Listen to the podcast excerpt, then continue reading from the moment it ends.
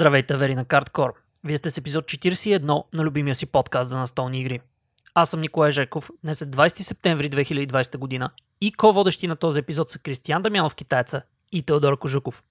В този специален епизод за първи път събираме целият екип на едно място и коментираме една винаги интересна тема. Нашите топ 10 игри към днешна дата. Приятно слушане! Китаец Тео, добре дошли в този много специален 41 епизод. Здравейте!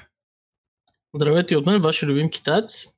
А, за нашите авери, а, това е, този епизод е много специален, защото за първи път сме трима души в а, един подкаст. А, отнени известно време да настроиме нещата така, че може виртуално да се събереме а, заедно. И второто нещо, заради което е специален този подкаст е поводът, а именно в него ще си говорим за една много често а, използвана от ревюерите зад океана а, тема. Ще направим нашите топ десетки на настолни игри за всички времена. А, ние с китайци сме правили преди, мисля, че един или два пъти нещо подобно. А, като аз лично си правя топ 50 вече 6-та година, ако не се лъжа, и по-скоро 5-та година, а последните две години а, си правят дори топ 100, но в момента ще се фокусираме върху най-горната част на тези топове, а именно буквално любимите ни игри. А, като, ако искаш, Тео, може да ни кажеш малко за това как а, си направил ти твоя топ 10 и така.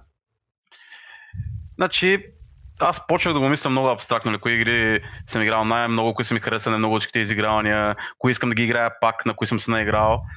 И в един момент знаех, че го предобрям.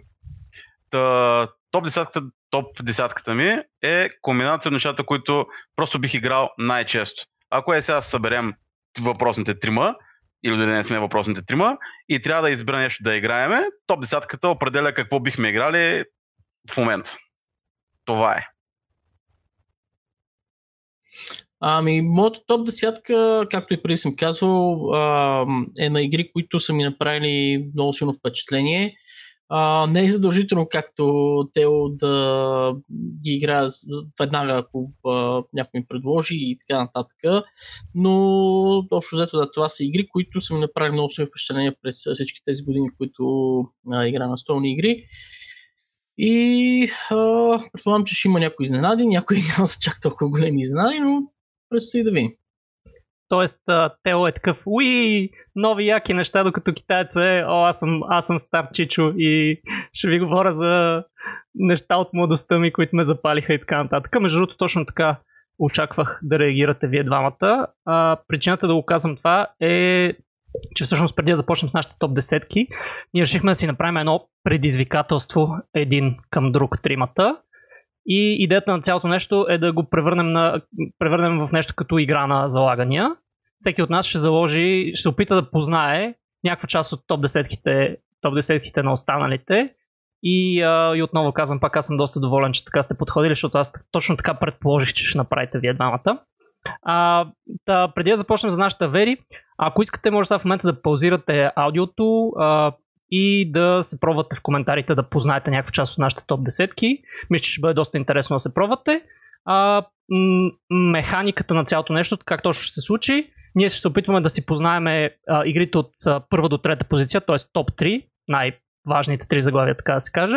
След което между четвърта и девета позиция ще се опитаме да познаем една игра, без значение къде се намира тя. Т.е. примерно аз мога да кажа китайца ще избере играта Хикс. Няма значение дали тя е на четвърта, пета, шеста а, или друга от позициите до девета. А, и заедно с това ще се опитаме да познаем 10-та и 11-та позиция. От една страна, за да дадем нещо като Honorable Mention за 11-та игра в а, а, този списък. От друга страна, понеже считаме, че избор между 10 и 11 винаги е доста труден, защото това на практика определя играта, коя е играта, която ще изпадне от топ 10. Тоест, а, нали, а, може да се каже, че и тя също е доста добра, щом е стигнала до тази 11 позиция. И освен цялото това нещо, ще се опитаме да направим по един, буквално сме го нарекли гуфи залог, в който просто ще се опитаме да познаем някакво твърдение за списка на другия. Тоест тук всеки може да си измисли а, какво точно ще се случи с списка на, други, на другите двама.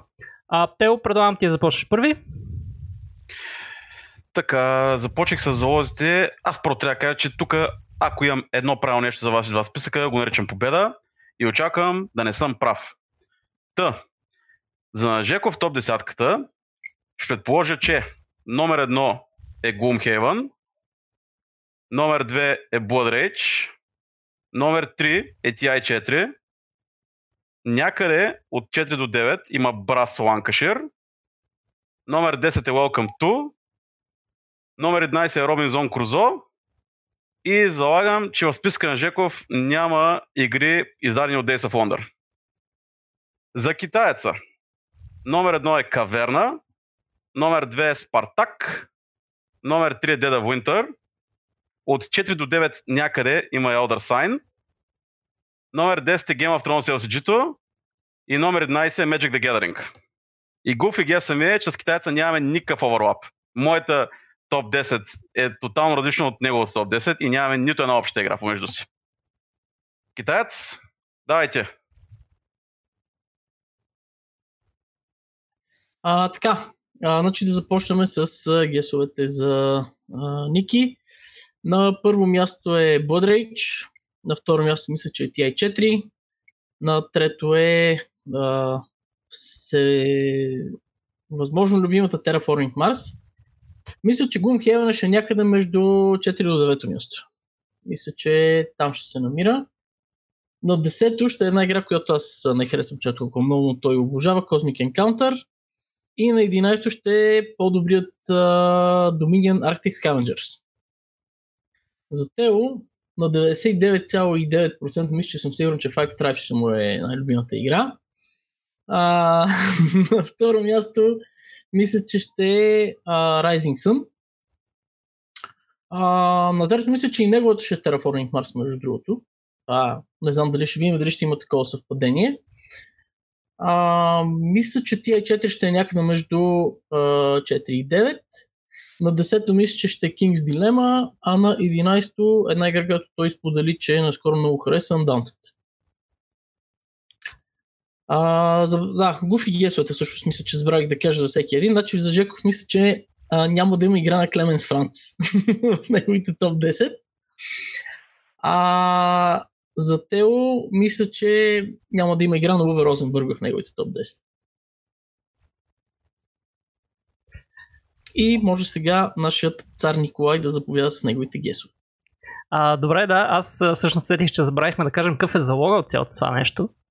А, а именно, ние решихме между нас си, че човека, който познае най-много, а, или събере най-много точки, защото за цялото това нещо има система за точкуване, ще носи гордо чак до до година титлата майстора. Тази така прекрасна традиционна българска титла, така че залога не, не е никак малък и китайците като казат царя, ще много ще се радвам да бъдат, да бъдат царя и майстора до до година, но не знам дали ще успея. Аз имам един въпрос, ще може ли при това положение всеки петък да пием, ако, като, ако стане майстор? А, би било много хубаво, обаче ако се събирахме толкова често, мисля, че щяхме и да играем, да играем през това време. А, моите залози ще започна първо от а, Тео. А, първо място, мисля, че ще бъде Five Tribes. Второ място ще бъде Cartographers. Трето място ще бъде Spirit Island. А, между четвърто и девето със сигурност ще присъства един друг Island, само че Treasure Island. А, десето място ще кажа Decrypto и играта, която е отпаднала, т.е. 11 място ще бъде Disney Villainous, според мене. А Goofy залога, а, аз мисля, че си го направих доста трудно. А, мисля, че 8 от 10 игри на Тео ще, бъде, ще бъдат излезли между 2016 и 2019.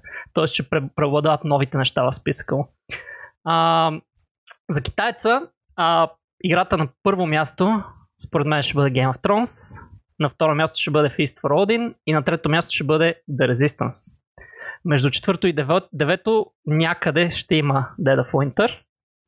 А на десето мисля, че китайца няма да бъде чак толкова а, закостенял и ще сложи The Crew, защото май много му хареса. И играта, която ще отпадне, и това е доста голям лонгшот, т.е. 11-то място, според мен ще бъде Elder Sign.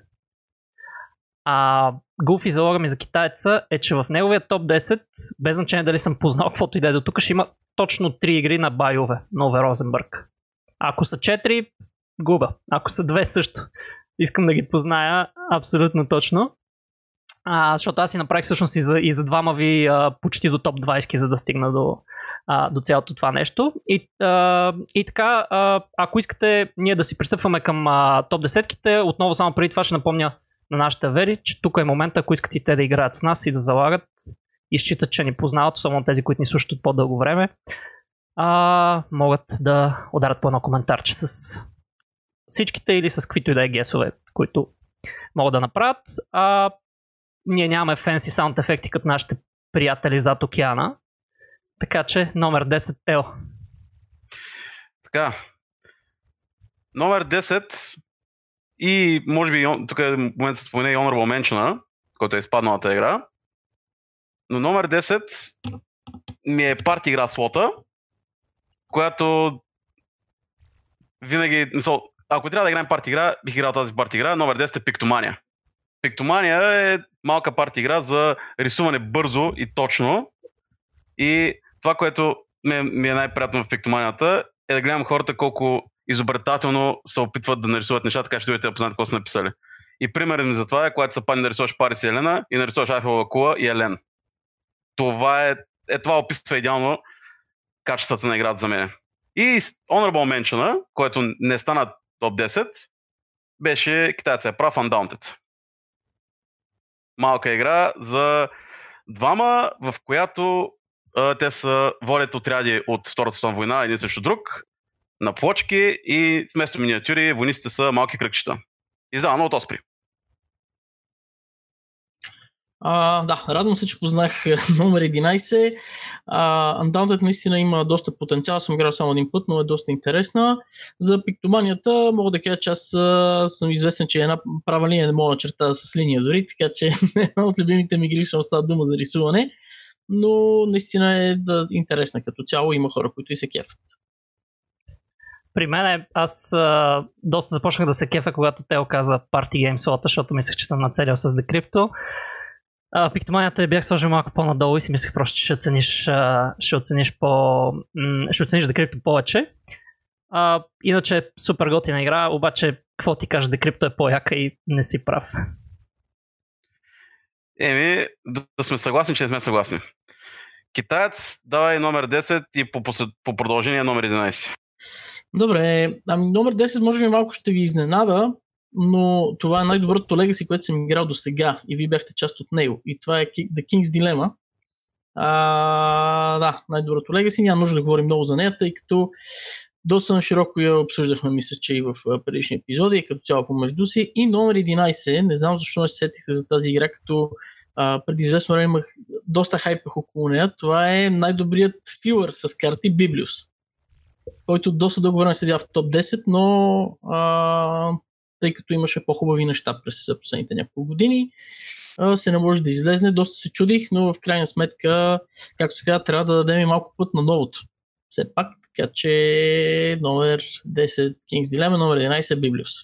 Добре, аз няма коментирам това номер 10, но ще кажа, че Библиус беше не на 11, а на 12 място в списка, който аз направих. Така че се чувствам прецакан.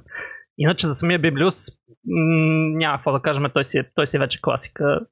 Мисля, че всички сме играли оня изтъркания в Level Up, който сигурно е видял 100, 100 вратки и точно това си заслужава тази игра. Смисъл, тя е перфектна за, просто за, за филър.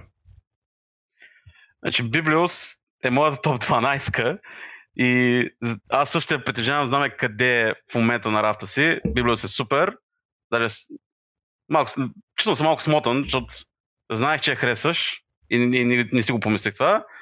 А за King's Dilemma, еми, браво, китаец, браво, номер 10, браво. Добре, ами радвам се, че ви харесват и двете игри. Надявам се да... Също с King's Dilemma някак да играме отново. Но винаги съм готов за едно бързо библиощче, когато няма друго какво да играем. А, така че Ники може да каже неговите. 10 и 11. Така, номер 10 е най-доброто Legacy, което съм играл. И не казах нищо, защото е King's Dilemma, също като китайца. А, не очаквах, че ти си го ценил между другото толкова много, но да, а, King's Dilemma е единствената нова игра в топ 10-ката ми, ако мога така, след като сте, сте си направили залозите да спойл на леко. т.е. игра, която не е била до сега в целия топ 100. Издана през 2019 година от Horrible Guild, Лоренцо Силва и Ялмар Хак А, общо взето, това беше, мисля, че експириенса и на Тримани, най- един от най-добрите експириенси в, за, за последната година. А, в а, тия не знам колко брой сесии, които, които успяхме да изиграем, осъзнахме, че играта механично не е най-великото нещо на света, обаче супер наратив, супер интересна история, а, мега готини тематични избори, които, които мога да направиш. А, предполагам, че ако на Тео не му е по-нагоре в топ 10-ката, а, и, и той ще препоръча сега. Ам, ще се въздържа от коментара за сега. Но да, King's дилемата всички сме оценили. И остана да ни кажеш своя honorable mention. Да, между другото факт. Добре, че ме, ме подсети. А моят honorable mention е една игра, която миналата година беше на 10-то място, той си спада само с една позиция и това е Ashes. Единствената причина заради това е, че тази година не съм я играл. А, предполагам, че до година пак ще се набута, защото, както знаете, обявих Ashes Reborn и така нататък, но да, Ashes е една от най-добрите картови игри. А, това на мен също ми беше едно от а, първите предположения, че може би ще изпадам, тъй като знам, че присъстваше в този топ 10 преди време.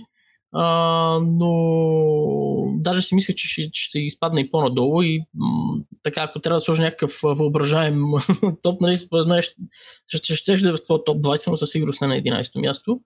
Но да, хубаво да се възвърне с културата скоро време с а, новите неща, които ще издадат. Добре, мисля, че а, сме готови с топ 10-ките. Вече загубихме голяма част от залозите си, поне аз. А, и продължаваме нагоре с номер 9 на Тео. Така, моят номер 9 е най-доброто лега, с което съм играл. С което съм съгласен с вас, но с... вие не сте толкова съгласни с мен. Моят номер 9 е King's Dilemma. Наистина, такъв наратив в настолна игра не съм виждал. Беше велико. И за, за една игра, която има общо две механики в нея, се изкарахме супер и искаме да избутаме сесиите по-бързо. Еми, изглежда съм а, леко съм кривно, като съм а, давал прогнозите и съм познал с, с едно надолу. А, да, някакво повече да се каже за King's Дилемата. Хубава игричка, след като и темата сме оценили, нашите слушатели могат да си направят извод дали да я пробват или не, ако не са пробвали още. Играйте King's Dilemma. Това е.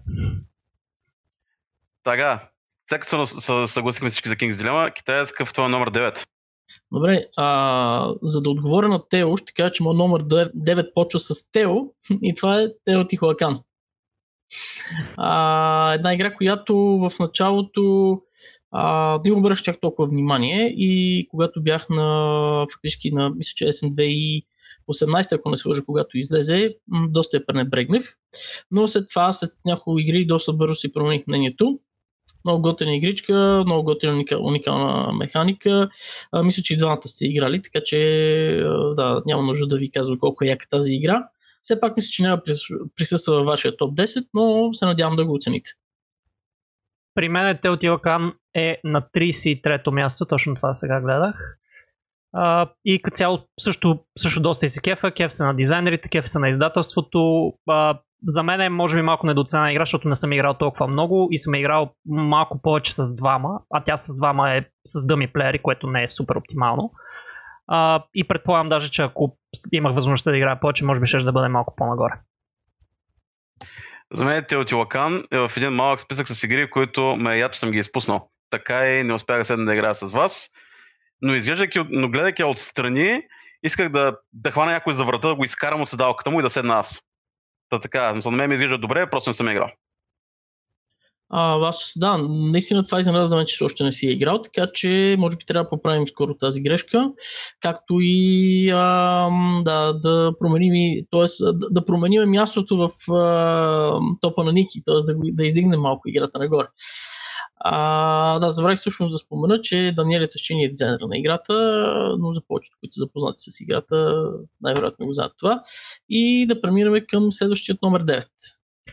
Моя номер 9 е една игра, която последните няколко години си е стабилна в топ 10-ката и която китаец не е изпаднала все още а именно Робинзон Крузо на Portal Games и Игнаси Чевичек. Миналата позиция на тази игра беше на, четвърто място, т.е. е изпаднала в топ 10-ката, но не от топ 10-ката. Общо взето това е един от малкото, само да видя дали няма да излъжа, да, един от малкото коопи, които бих играл винаги, в смисъл, ако, ако имам възможността, винаги, винаги бих играл. Мъчил съм се супер много на първата мисия. Както винаги казвам, който е минал първата мисия от първия път е лъжец. А, и така, нали, подробности за играта ням, не мисля, че има какво да казвам. Тя вече има, има две издания, супер успешна е и така нататък. За мен е поне един от най-тематичните, един от най-интересните копи, който дори да играеш една и съща, една и съща, един и същи сценарий няколко пъти, което се налага, защото си слаб и умираш, а, винаги ти е интересно, защото просто начина по който се развиват нещата винаги са различни. Аз Ромезон Крузо ти я сложих в 11, защото мислех, че от толкова падане на нея се демоляризирал и си е избутал малко по-надолу. Явно не. А, в интересен си да, аз, аз си направих един такъв а, своеобразен топ 10 а, и на двама ви. Робинзон Крузо е на пето място, мисля, че в а, моите класация за тебе, а, което означава, че съм а, бил близо и ако бях казал, че тази ще е между 4 и 9, нямаше да сгреша, но а, да се надяваме, че с другата съм сгрешил. Готина игричка е Робинзон Крузо. А, до сега нямам победа на нея, но това не пречи да е готина. Да, а, това бяха и трите ни деветки май. Продължаваме към номер 8, започвайки отново от, от Тел. Моя номер 8 ми е слота за любимата игра с ловкост или любимата декстерити игра, която така и не си купих, защото струва едни пари. Номер 8 ми е Крокино. Една игра от BGG, мисля, че е слага от 1800 и някоя година. И играта е супер як фликинг гейм с дискчета на една много фенси кръгла дъска, която трябва да поддържаш с талк и да я лъскаш и всичко да е супер. И освен това, като, докато играете, удара на дърво в дърво се чува навсякъде, но въпреки това играта е невероятна. Печелил съм турнир по Крокино, което най-вероятно има отговорност за високото място в списъка ми. И трябва да се намеря един от някъде. А, наскоро, между другото, имаше Kickstarter за много готини крокиноли, но разбира се, струва едни доста големи пари, така че мисля, че ще да го пропуснеш, особено като разбереш доставката от Англия, мисля, че беше колко е. А, да, интересен Dexterity Game. Аз също го играх, когато имаше малко тренд около него. А, но трябва също да се спомене, че играта също е доста стара. Мисля, че 1800 и нещо е нали, оттам дошла. А, тогава е бил първият вариант, но интересен избор и определено ми харесва. Това аз нямаше да го позная никога. Аз ти бях сложил на една от тия близки позиции Карт и си мислех, че това ти е favorite dexterity гейма. Uh, и дори го нямам в моя, в моя топ 100. Аз имам супер малък опит с играта. Също си играл си ме примерно два пъти през живота си. И както каза и ти, както каза и китайца, основният виновник за това е просто, че играта е супер трудна за намиране, а когато я намериш е едни пари, дето мога да си купиш 2-3 игри с тях, така че това е причината и при мен да, да не се ми обръща повече внимание. И между другото, в, преди да започнем епизод си мислех да ви нахейтя за тъпите ви избори, още не сте направили тъпи избори, което е, аре направете някакви тъпи избори, за да мога ви нахейти. Е, въпреки това, току-що разбрахме, че вие от игри не разбирате. Та сега мога минем към номер 8 на китаец. Ами ето, а, да искаш да хейтиш, сега ще ти дам а, възможност да изхейтиш супер здраво за една игра, която съм сигурен, че изобщо не харесваш. Една игра на Ерик Ланг и това е Blood Rage. Мисля, много тъпа игра, не знам, защо съм я сложил изобщо в а, на 8 място.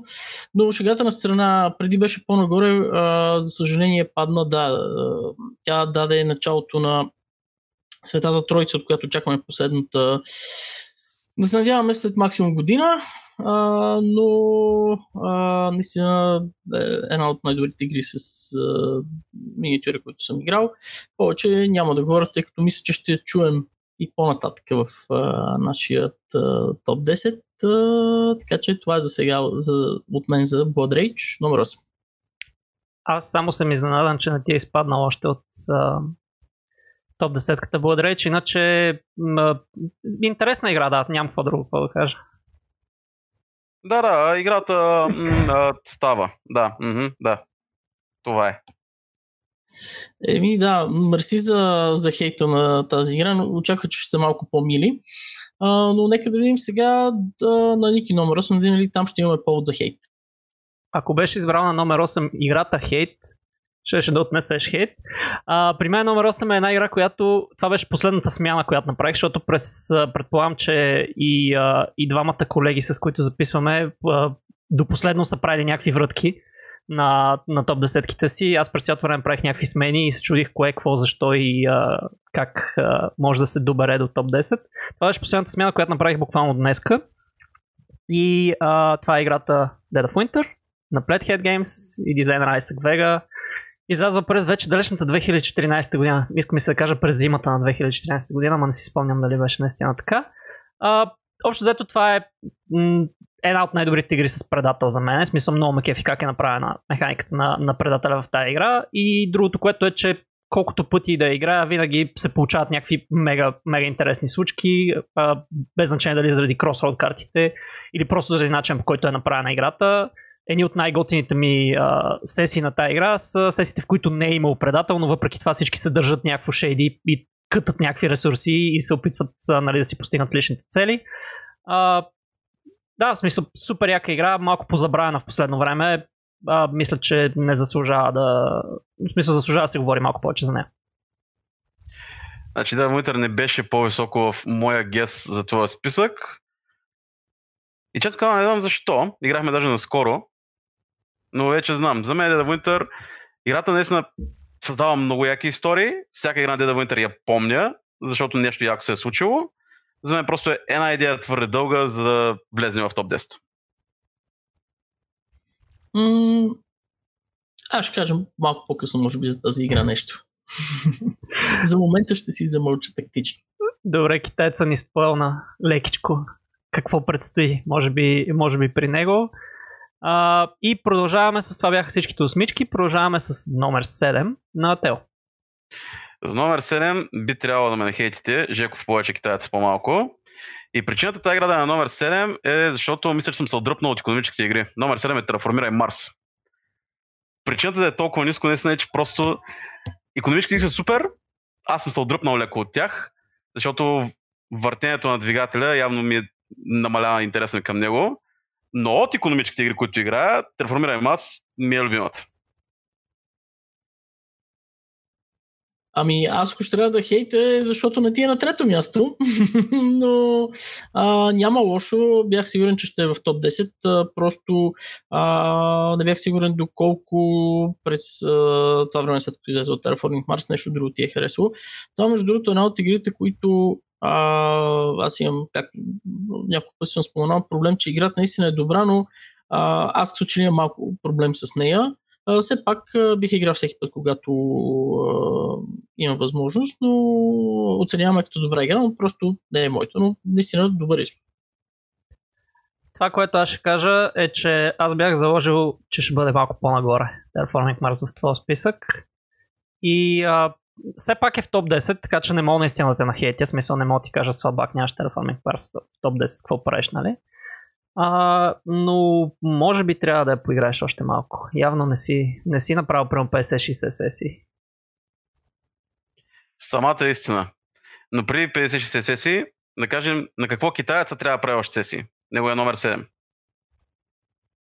Ами на моят номер 7 а, от известно време не съм правил сесии и една от причините е, че може би първия път, когато я играх, ако знаех какво ме очаква, щях да играя с една бутилка водка и това е а, играта на а, Хелмут Оли и Ленард а, Ор, Орле, или не знам как се чете точно, да, дизайнерите са страни, но това е Russian Railroads.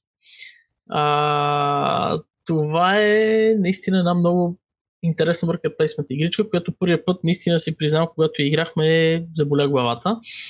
А, и си казах, не знам дали пак бих я играл подобно на Люавър, но и двете съответно ги играх след това пак, защото наистина а, стратегиите а, и механиката в а, тези игри много ме кефат. А, пробвал съм абсолютно всички експанжени, всъщност без американския, тъй като German Railroads а, внася а, а, много разнообразие в а, самата игра. Американски го имам, но също не съм го пробвал. Та, все пак, ако а, така по израженията ви, а, видях, че скоро май не сте се сещали за тази игра, но м- ако искате, може да ви вземем скоро като опитни зачета и да пробваме американските влакове, да видим как ще се отразят, но за сега номер 7 Russian Railroads. Аз само искам да питам в German Railroads разликата е, че влаковете идват на време ли? М- може, смисъл. А, реално зависи как си го направиш, въпреки че от а, последния ми престой в Германия, а, виждайки на една кабинка как а, пише, че шибаните влакове винаги закъсняват, изглежда, може би Германия не е много добро мерило за влакове на време, но а, американските мисля, че са най-точно, но предстои да разберем. А, добре, при мен Russian Railroad е на 75-то място в топ, в топ 100 и всъщност въобще съм е забрал тази игра. Аз заложих Китай, ще ти ще я сложиш на 6-то място, така че съм бил доста близо. А, доволен, съм, доволен съм от, от себе си. А, играта е доста готина, аз съм играл само, само базата, честно казано, и а, един, един или два от пътите, в които съм играл, съм играл с а, уния фенси измислени правила, които, които се носеха и се, и се разпространяваха в един момент. Така че не съм сигурен, че в смисъл, не съм сигурен, че мога да оценя както ти с експанжени и така нататък, но въпреки това доста, доста готина игра. Повярвай ми, с нормалните правила е а, много по-различно, тъй като аз с а, измислените правила в началото, които а, не ги бяхме разбрали а, много добре, почти винаги биех, но след това а, се оказа, че всъщност не е така и наистина трябва човек да се потруди малко повече да спечели. И само това последно ще кажа, че дядо Коледа е ОП. Еми, явно аз съм станал жертва на фалшивите правила, защото аз спомням една сесия с китаеца на Russian Railroads и мисля, че беше една след която си казва, тази игра може би повече няма да играя. И е нямало никакъв начин да сложа Russian Railroads в този списък. Но сега като го казваш, бих играл Russian или German или American Railroads. А, мисля, че тази игра, която визираш май Боян, нашият леко позабравен приятел, каза, че повече няма да играе, защото му беше твърде маци, тъй като по тези правила точките бяха в пъти повече. А, но а, да, ще се радвам, ако направим една-две сесии скоро време да си я припомним малко тази игричка, тъй като и аз не съм играл от доста време, но все пак, както казах, една от запомнящите си игри. И нека да минем към щастливото число номер 7 на Ники. Моя номер 7 ще направи един от вас много щастлив. Защото а, аз може би даже леко се издадах, когато правих, правихте залозите, защото се захилих. А, на номер 7 аз поставям една игра, която миналата година беше на 32 място и всъщност направи доста голям скок, може би от най-големите скокове а, в топ 100 тази година и това е Брас на Roxley Games и Мартин Лоус, като ако трябва да избирам между двете, защото на практика те имат две отделни ентрита в BGG, аз ще взема непопулярното мнение, ще а, и мисля, че харесвам малко повече една, малка идея повече харесвам Lancashire, т.е. оригиналната версия на Мартин Лоус.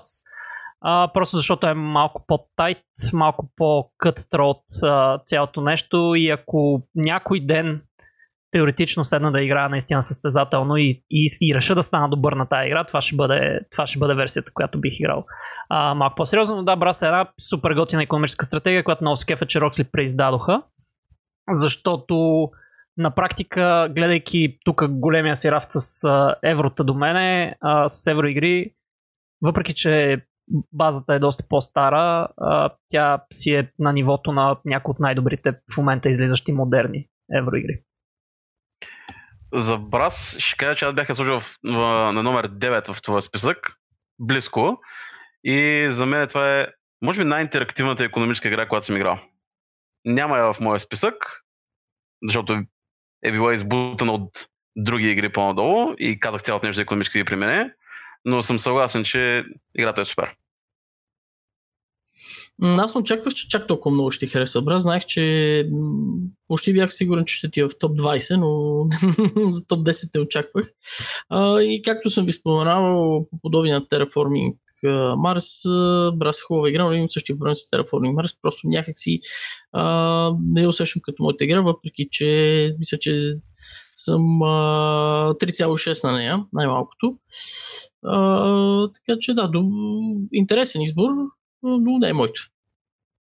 Седмиците и на трима ни, гледайки в момента шита, в който си попълваме нещата, а, са доста heavy euro стайл.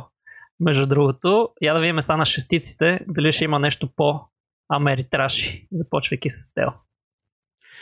Значи, моя номер 6 е обратното на Америтраш. Няма нищо общо с Америтраш и никой няма да има. А, знам, че казах, че на номер 10 ми е слота за парти игри. Тази игра на номер, на номер 6 не стига до 6 човека, затова не, не, е, не е класифицирана като парти игра. И това е High Society на доктор Книция. И от всички филори, които съм играл, High Society е играта, която бих спрял цялата гейминг вечер и бихме играли High Society в следващите 2-3 часа и после ще си ходим. Играта е супер, много яка бетинг игра. Говорили сме с преди, че не може да надхитриш. Както, както, колкото и математика се обтъжа да вкараш нея, колкото и да го мислиш. И честно казано е лека 20-минутна игра, в която ролплеинга се случва доста често на аристократични французи. Та така това може би е, айде да не кажем втората, но със сигурност от, в топ 5 а, и филари с карти, които а, наистина си заслужават вниманието. А, готена игричка и дори на някой по-кежуал играч им допада. Определено до сега не е имал човек, който да се изкаже супер негативно за играта след като е играл. Имало е нали, леки забележки, но чак супер негативни мнения не. Така че кефме този избор. Пак не мога да нахейтя, защото при мен е на 78 място в, в Top 100 High Society. Съгласен съм всичко, което казахте. На мен любимото ми нещо в тази игра е когато я представя на някакви нови хора, включително примерно на някакви тотални кежуали като нашите. И просто им кажа, ето ви тия пари могат да надавате колкото искате и при 3 рунда ин всички са си дали половината пари и, и ги удрят, и почват да ги удрят минусите, нали, негативните търгове и, и, и така нататък. Или просто излезат някакви много готини по-високи стоености карти и всъщност хората е така, виждаш, виждаш как им кликва в главата това нещо, което осъзнават, че не трябва да си фърлят всичките пари, трябва да внимават малко повече с бетингите, нали? И въпреки това се забавляват, защото нали, на тази игра и да губиш винаги е яко. Смисъл, самите, самите бетинг раундове са, са винаги забавни, без значение какъв е изход. Аз съм свършил тази игра с 0 точки, защото не съм могъл да си купа нищо. Всичките ми тъпи пари са ми останали, примерно, и, и въпреки това ме кефи. Така че това, това, това казва достатъчно според мен за играта. Точно така. Тая, какъв е твой номер 6? Ами, моят номер 6, мисля, че също, също е една игра, която не сте взели в предвид. А, както знаете, аз а, обичам да пътувам и а, тази игра е свързана с това. И това е играта на Симоне Лучани и Даниеле Тъщини The Voyages of Marco Polo или просто Марко Поло. Най-добрата игра с, а, поне лично за мене, а, с а, Dice Placement, направена по един много готин начин, разказвайки историята на Марко Поло. А, аз първото издание го нямам, тъмън бях решил да си го взема и те взеха, че изкараха Марко Поло 2. Та миналия есен успях да се здобия с него, като играта може би е по подобие на Dead of Winter, като Dead of Winter The Long Night. А, придава един малко по-интересен начин на самата игра. Има няколко промени и главно залага повече на пътуване, така че ако не сте играли също, може да пробваме някой път. А, а, Марко Пол, номер 6 определено доста ме изненада, поне мене с, с то номер 6. Въобще не знаех, че, че такъв и толкова много. Честно казано и бях позабравил за нещо. Тя не е в моя топ 100. И причината да не е в моят топ 100 е, че съм играл супер малко. Смисъл, играл съм само първата и съм играл два пъти точно. Се сещам даже точно кои са двата пъти, в които, в които играх. Играта механично е, е, е доста готина. Честно казвам, нямам идея, защото не съм играл повече, защото е нещо, което принципно ми допада и би трябвало да ми допадне, да ми допадне доста. Просто този тип евроигри като че ли са, са бая на пазара и не ми е останало време да пробвам като хората. Аз съм точно толкова изненадан колкото Жеков. Не съм играл Марко Поло, но хора в офиса са ме рекламирали. Което не се случва за всички игри, за които ще си говорим. Та, каквото ти каза, китаец. Може би трябва да я пробваме. Пак. Ами да, щом рандъм хора в офиса, как се казват, я рекламират, значи определено ми е направило някакво впечатление. Въпреки, че понякога от рандами а, не е много хубаво да взимаш информация, но съм сигурен, че тези хора не са чак толкова рандъм и, са, а, и знаят а, доста за настолните игри и са добри познавачи, след като са разпознали тази игра като готина. А, иначе на въпроса на Ники, защо не е играл толкова много, ми то има толкова неща, които а, а, трябва да играем а, и не сме играли, че просто няма кога. Така че всичко ще дойде с времето си, а сега нека да чуем твоя номер 6. Моя номер 6 е сега след малко, аз пак гледам, гледам трите листи и си мислех, че аз ще бъда турбо Юрогая от нас тримата, ама китайца в момента ми дава доста сериозен run for my money. А моя номер 6 ще разочарова един от вас. Защото а, той ще си загуби гулфи залога веднага. И това е китайца. Моя номер 6 е Орлеан на DLP Games. А, дизайнера Райнер Штокхаусен и художника Клеменс Франц. А, Орлеан е една игра, която също а, мисля, че последните 3 години плътно присъства в, в топ 10-ката ми. Тази година е на 6-то място, миналата година също беше на 6-то място. И това е една игра, която има един много голям бонус, че е точно толкова добра с двама човека, колкото е добра с четирима човека или трима съответно. Тоест може да се играе, в смисъл доста по-достъпно е поне за мен да, да играе с двама. Едно доста, доста уникално и приятно евро според мен, което получи два експанжена, един от които е як, другия от които е тъп и получи едно продължение, което е абсолютен смотан фейл. Orleans Stories не, не въобще не го пипайте дори с пръчка.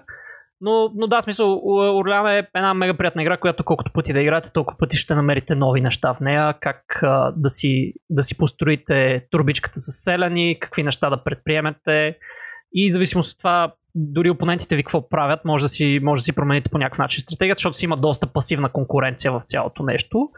Uh, и аз задължително препоръчвам uh, първото малкото разширение, което ми ще казваше Trade and Intrigue.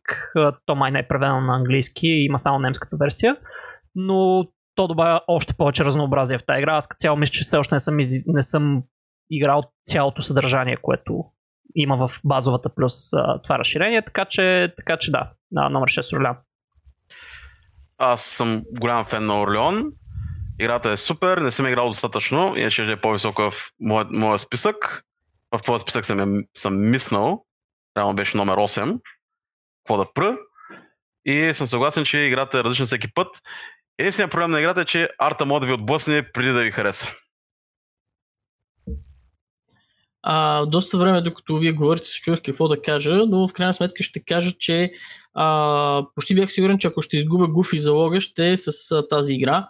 А, тъй като м- подозирах, че поради факта, че отдавна сме играли, въпреки аз, аз не знам дали си играл с а, някой друг, но тъй като отдавна в, в, в нашата група не сме играли, а, има други игри, които а, са ти по сърце в момента за топ 10, но отново добър избор, отново няма за какво да хейтим, освен за арта, разбира се, но а, тук а, всъщност те нямаше ли да правят някакъв а, нов репринт с нов арт за тази игра, не си спомням май слуха за това нещо беше, че Орлеан Сторис, въпросния отвратителен а, а, духовен наследник на цялото нещо, даже не е духовен наследник ми продължение, ще бъде новата версия на Орлеан. Не мисля, че се класира за Готин арт, защото и той е с а, същия художник и с същия същия кофти арт, но да, това, което и двамата казахте, наистина е доста вален аргумент срещу играта. Много хора просто я виждат и си казват, нали, защо този селянин подава на този рицар труба с пари или даже не знам какво е на корицата. Нали.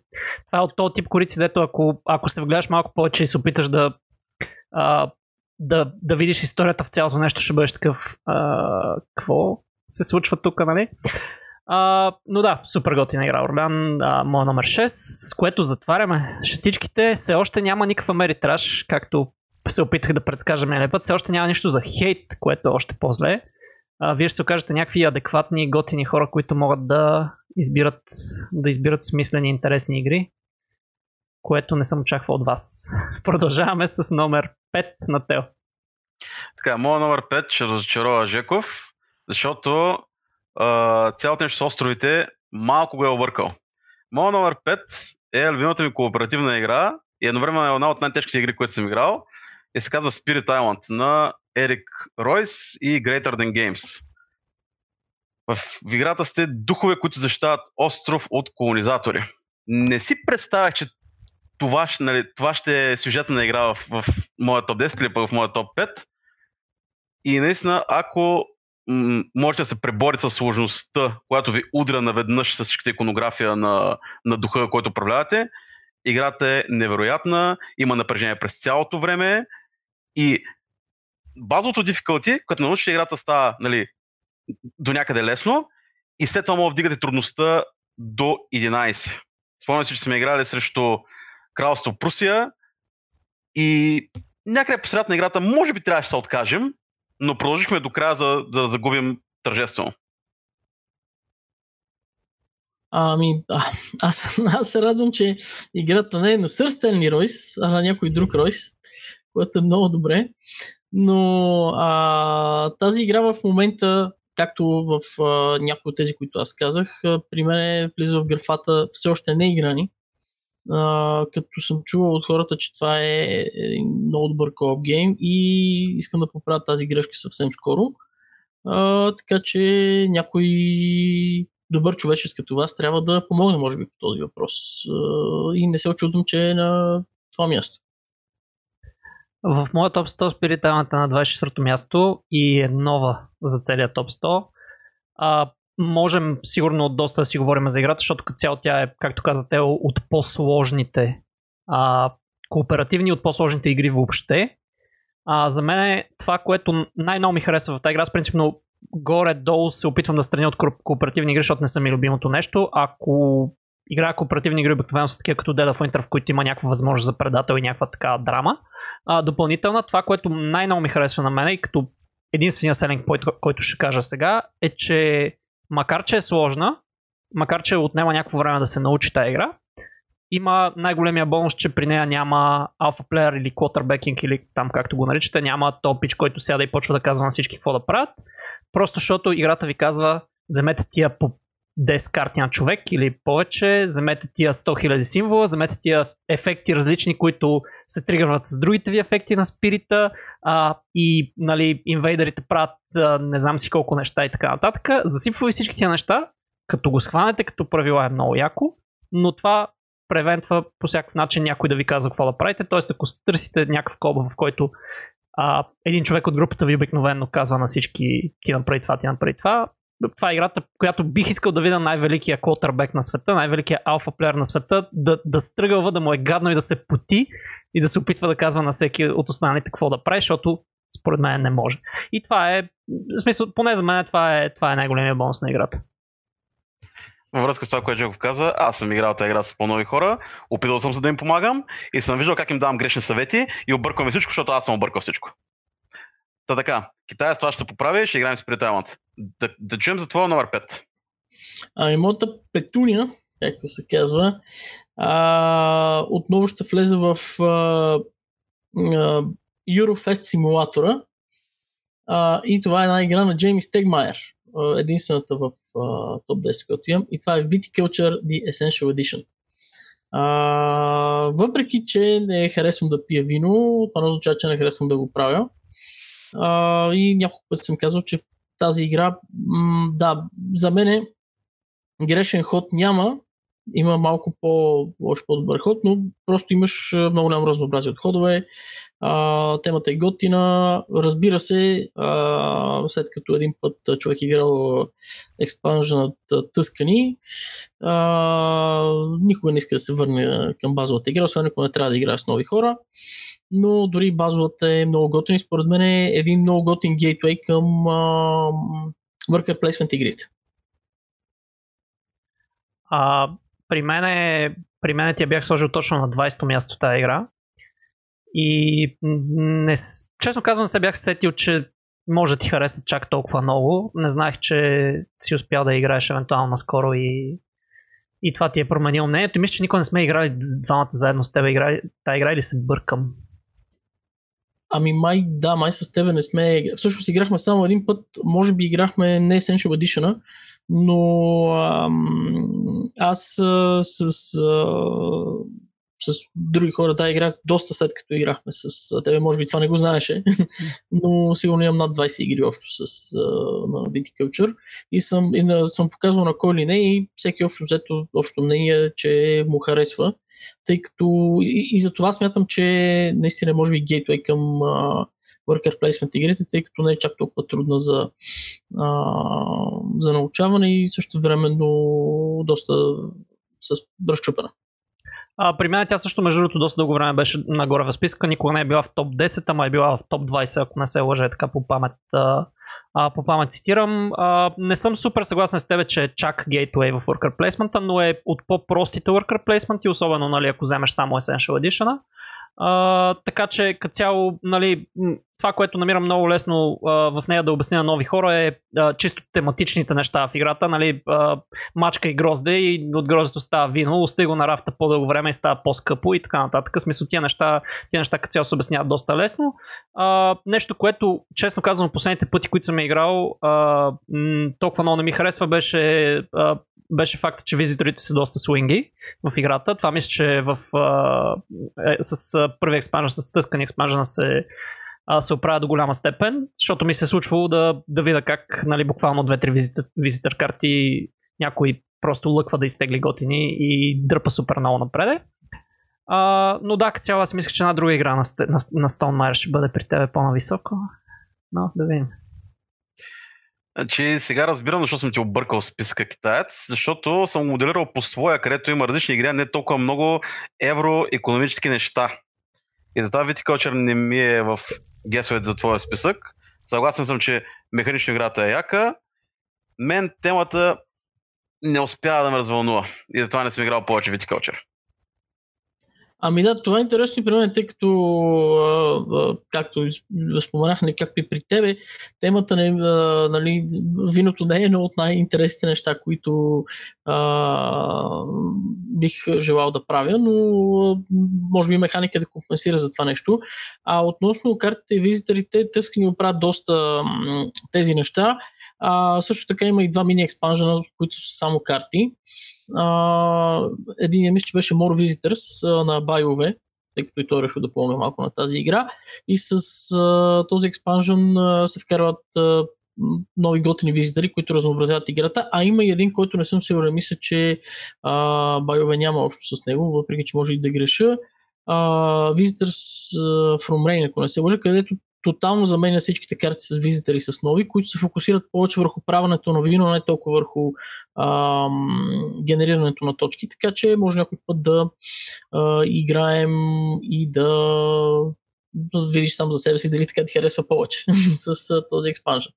Има един друг с правене на ябълки и сайдери и такива неща, но него още не съм го играл и не изглежда чак толкова интересен. Но да, стига вече толкова за Viticulture, нека да чуем твоя номер 5.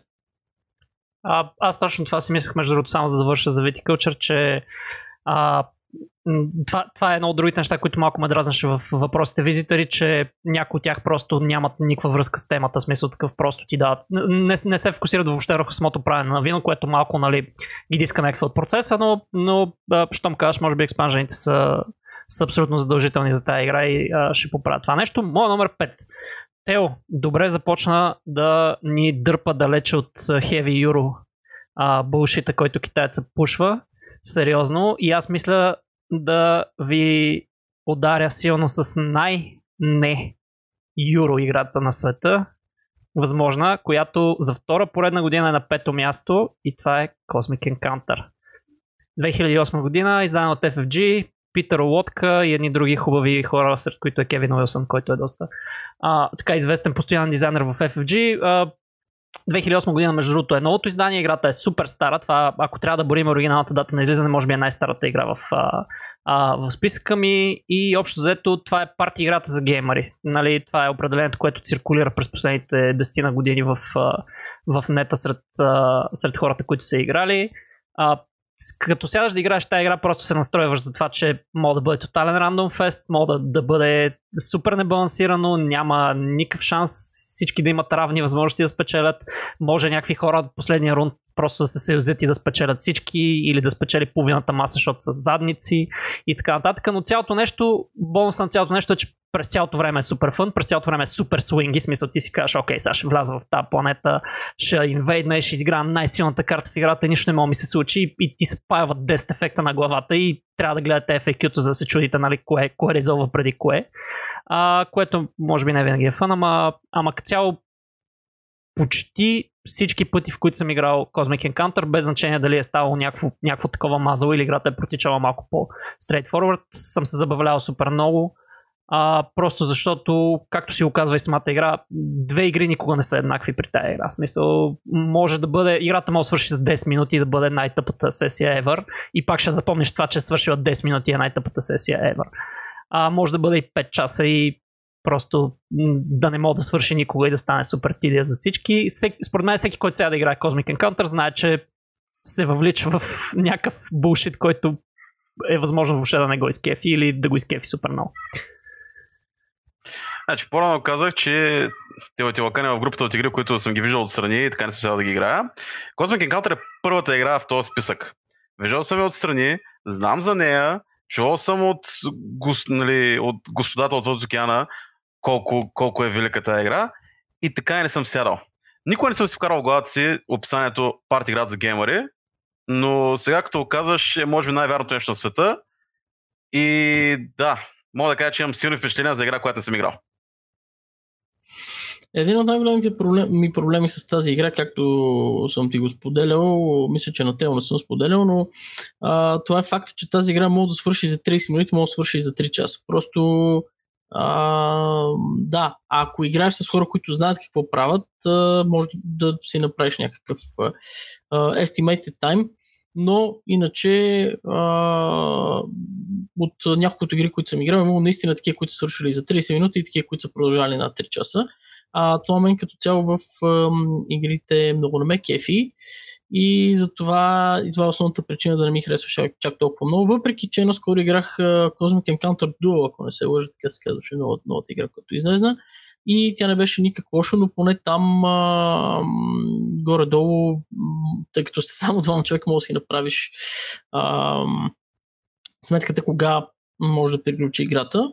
А, няма да хейта, разбира се, защото играта е готина а, за хората, които я харесват, но отново не е моята игра. Те обаче ми дава доста добър повод да го нахейте, защото това е, това е просто срам е това, че не, не е играл Cosmic Encounter. Просто не съм сигурен, че ще ти хареса, ако играеш. В смисъл има много голям шанс да нали, смисъл, това е, тази игра, която си личи, че въпреки, че последното издание е 2008 година, си личи, че това е игра, която е правена в едни други времена, дето хората не ги интересуват толкова много, нали, о, трябва всички сме равни, трябва да има баланс и така нататък. Трябва да се, даже ако ще, трябва да се изтества всяка ситуация, защото в тази игра няма никакъв шанс да се изтества всяка ситуация. Просто нови експанжен фърля някакви карти, играчите тествайте го, смисъл това е, това е философията на цялото нещо. Но да, със сигурност, със сигурност трябва да играеш Cosmic Encounter поне веднъж в живота си, нали? Защото това е някакво като, като майлстон. Ти добре. Единственият ти редиминг, единственото редиминг нещо, което каза е, че ти е на първо място в листа за игри, които трябва да играеш и не си играл, така че а, ще ти дам един пас, нали? То път, то път е, е окей. Okay. и а, ако искаш да се оправдаеш, може да го направиш сега, ако не, да продължаваме към номер 4. Да продължаваме към номер 4. А, така, Номер 4 ми е любимата игра за двама играчи или едно в едно. Аз съм малко бекграунд на шахматист в тинейджърските години и мислейки, нали, съответно трябваше да имам една такава игра, която е нали, абстрактна и, и направена за двама човека. И в време мислих коя всъщност бих играл най-често. И отговор е Сантурини на Гордон Хамилтън, издадена от Роксли, драматично издадена от И в момента разпространена от Spin Master, в която построявате малки остров на Санторини, като сте гръцки богове. Никоя игра не е еднаква, защото има общо 30 божествени сили и всяка божествена сила толкова много променя играта на един играч, че играта се усеща като тотално различна. И като го казвам това цялото нещо, играта има три правила. Съответно, всеки може да седне да играе и всяка негова сесия на този нов човек ще му е различна. Та, затова ми е номер 4, любимата игра за едно в едно, Санторини. А, в първо, първоначалния ми топ 10 списък, преди да го променя малко, Санторини присъстваше. Тъй като и аз смятам, че това е една от а, най-добрите игри за а, двама човека. В смисъл става и за трима, и за четирима, но си е просто игра за двама човека. А, няма какво да се лъжим. А, наистина много готина игричка. А, ти каза абсолютно всичко за нея, така че нямам, нямам какво да добавя. В момента след а, пренаписването ми е на 17-то място. И причината да падне до там е, че просто исках да сложа така малко след а, няколко премисля, исках да сложа игри, които съм ги играл а, по-често и всъщност а, а, в крайна сметка King's Dilemma остана на нейно място. Но да, много готина игричка и който не е играл да играе. А, при мен е Санторини е на 71-во място, но като цяло съм доста съгласен с, с това, което каза Тео. Между другото, нито за един от два, двата ви списъка не я бях предвидил, не знам що. Сега in hindsight изглежда малко, малко тъпо, се сети за нея. Но а, аз ще повторя един вид това, което, това, което каза Тео. За мен най-големия бонус на играта е, че ако вие двамата седнете да играете на някакво публично място, примерно в някакъв клуб или нещо от сорта, и някакви рандом хора просто застанат до вас, след не, не, даже не е нужно трите правила да им ги казвате. Смисъл, те след 30 секунди знаят как работи играта. И, и отделно от това, другия, другия голям бонус а, на специално на Roxley и съответно Spin Master изданието е, че играта изглежда достатъчно добре, че хората да искат да разберат какво правите. Тая игра ми е go-to играта, като ходя на плаж, на море, като цяло. Защото първо изваждаш от котията всичките неща, слагаш ги в една, в една ziploc турба и си готов, защото нали, освен картите нищо друго не мога да се повреди, всичко е пластмаса. И много често, като съм играл на плажа, съм виждал хора просто около мене, които са такива, а, какво е това, нали, защото там чичовците цъкат таб, табла или нещо от сорта.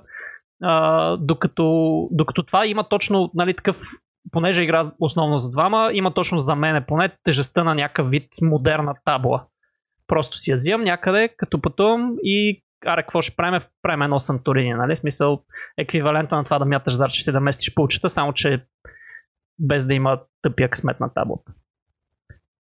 Нещо, което не отбелязахме, китайца го спомена за малко. Играта е възможно да се играе с трима. С трима е най-дебалансираното нещо на света, но е голяма кофа от дебилен фън. Та така, с трима е... няма нищо общо с шахматистското нещо, което е с двама. Китаец, кажи за твоя номер 4. А, само за Санторин искам да кажа, че а, The Golden Fleece Expansion също е а, доста готин и внася дебилизъм и фън в а, самата игра. А, така, да, ами добре, минаваме към мой номер 4 и тук ще има малко разочар... разочарование. Първо, защото трябва да затворим Европейския фестивал. И с а, кой да го затворим, ако не с Байове, с който го споменахме преди малко за Viticulture Expansion. И това ще бъде с играта, единствената му игра, може би поне за друга така не знам, която е до 7 човека, което препоръчвам всъщност да играете само един път с 7 човека, защото след това не искате да играете. И това е каверна. А, да, мисля, че от доста дълги години каверна е на това място. А, и мисля, че с право а, наистина доста... А, едно от нещата, които ме кара да харесвам толкова много тази игра, че накрая като погледнеш а, самия плеерборд и видиш какво ще направил, си казваш, нали, това си съм, бе. и баси животното, нали, и тъй като си направил, общо ето си съградил нещо което изглежда наистина доста красиво, особено сега с експанжена, където мога да съдиш а, гъби и диаманти, а, имаш вече раси, които ти дават а, много различни, а, много различен поглед а, над нещата, много възможности и аз мисля, че бях обещал скоро време да играем с каверна с раси, което май не го направихме, но отново го записваме в списък като дул с а, многото неща, които трябва да направим. И да, мисля, че това беше разочарование за Тео, който мисля, че каза, че това ще ми е най-любимата игра. Ами има три по-добри от тази. Но все пак мисля, че и за мен беше разочарование, че тия 4 не ти е сред топ 4 игрите. така че може би ще го видим по-нагоре. Това, за което мене много ме е яд, е, че в моя списък топ 10, който направих за тебе, каверна е на четвърто място. И аз не казах каверна, казах Dead of Winter.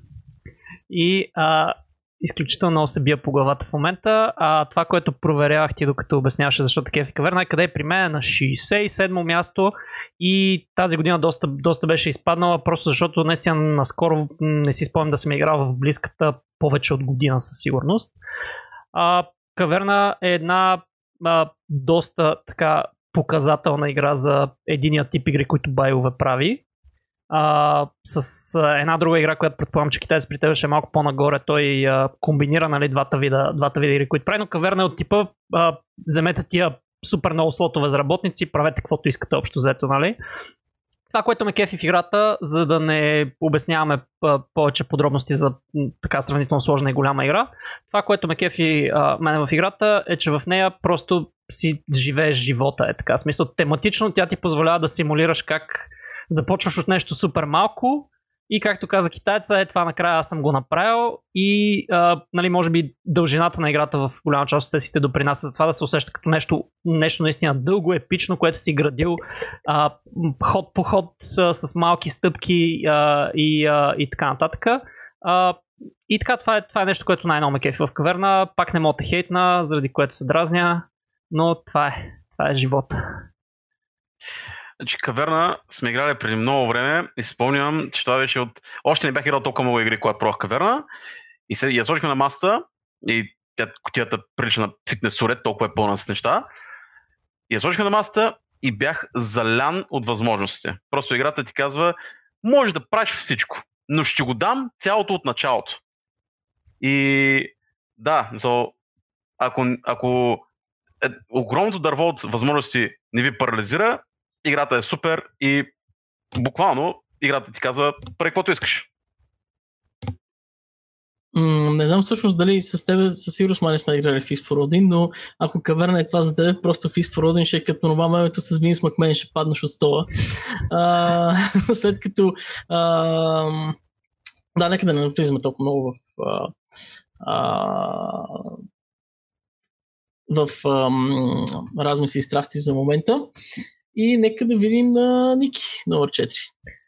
Моя номер 4 е една игра, която доста често се споменаваше до сега и даже гледайки в момента до сегашните ви а, предложения в топовете присъства и това е Terraforming Mars на Stronghold Games и дизайнера Якоб Фрикселиус и цялото голямо семейство от шведски братя и деца и не знам още какво. А, миналата година Terraforming Mars беше на трето място, тази година е на четвърто място, което просто е защото влизайки в по-високите позиции на топ 10 става мега трудно да избереш какво да сложиш. Terraforming Mars през изминалата година може би е втората игра, която съм играл най-много и е една от със сигурност петте игри, които съм играл най-много през живота си. А, и при мен историята с Terraforming Mars е доста интересна. За играта няма да казвам нищо конкретно, защото то, тя е преведена на български. А, под името Terraforming Mars е доста разпространена с всички експанжени и така нататък, но а, както казах, няма да говоря за играта, по-скоро за моята история с нея. Първите два пъти, в които игра, аз играх Terraforming Mars, тази игра хейтех здраво. Смисъл, въобще не ми хареса, защото беше с а, без драфтинг, без корпорации и така нататък, защото нали, хората, с които играх, прецениха, че съм, че съм смотан и няма да се справя с тия тежки, тежки правила. И а, нали, хората, които ми я показаха на практика играта, решиха, че ще играем без тия неща.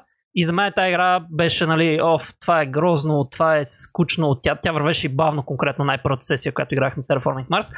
И сигурно година и половина е така, тази игра си я хейтах активно. И в някакъв момент просто седнах да играя като хората и бях, нали, окей, аз, аз, съм, аз съм тъп, нали, смисъл, тази игра е amazing. Просто е, просто е мега яка и има, има реплеябилитито, което ще ми позволи да игра 50, 60, 70 пъти и сега съм играл примерно нещо от на 50 плюс а, пъти. Голяма част, които са основно с двама, естествено, което е малко по-различно, но, а, но нали, пак, в смисъл, това е една от игрите, които наистина съм играл най-много. А, като брой сесии и един последен фun факт, който пак ще е по-скоро за мен, а не за, а не за играта. Мисля, че последните 5 или 6 игри на Terraforming Mars м- съм победител. И все още не, не е успял някой да ме, да ме бие. И това става просто за игри не с двама, а с а, повече хора. А, така че да, бих казал, че съм и pretty good at it. Аз бях в една от последните игри на Terraforming Mars с тебе. Всичко, което казваш е вярно. Загубих. Това, което съм съгласен с теб е, че арта по картите е малко смотан, но визуално играта на маста мен лично ме кефи. Как изглежда се, че с, с всичките плочки, с, с, с мапа и с една купчина от проекти пред всеки играч. И само ще кажа, че за номер 4 не залагахме, но моят номер 4 за теб е Terraforming Mars. Така че аз имам една морална победа тук. Ами, аз единствено мога да кажа, че наистина направих дубъл, но дубъл по това да не ви позная играта на под номер 3. Аз позирам коя ще е под номер 3.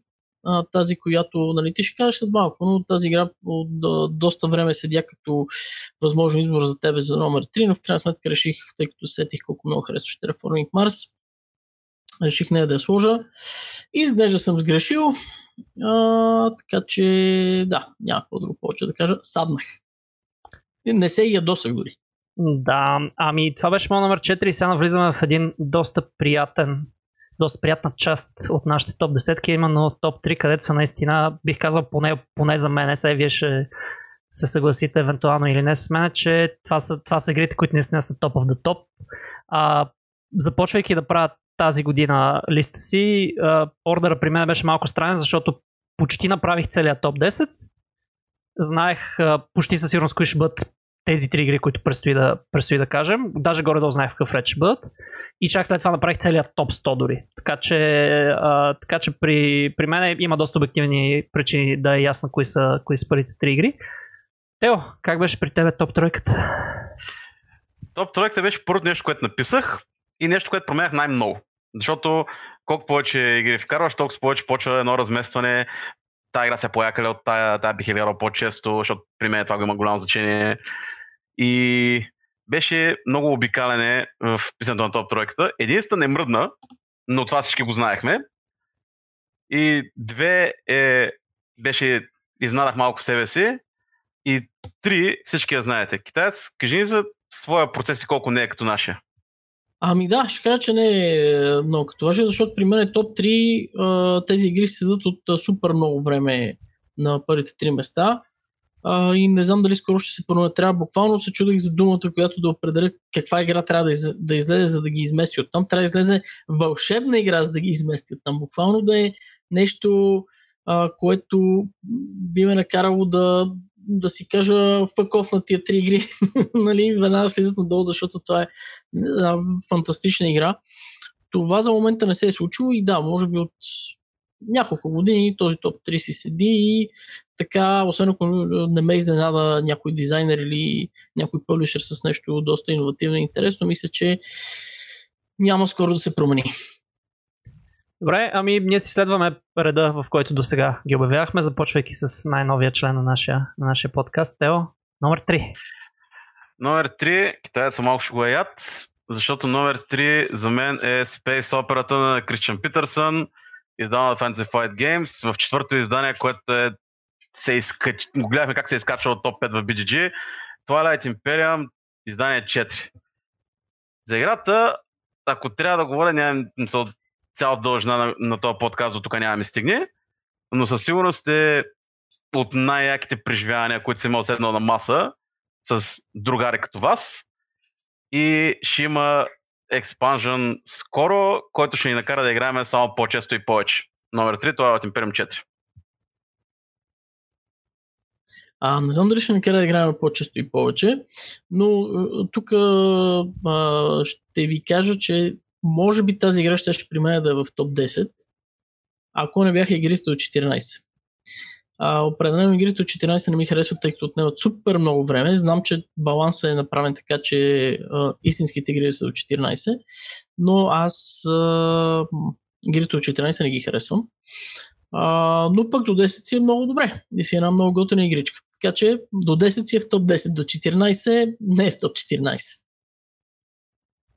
Аз на този етап само ще кажа, че А, понеже експанжена наистина ще накара да играем много повече TI4, следващия път искам аз да се до китайца.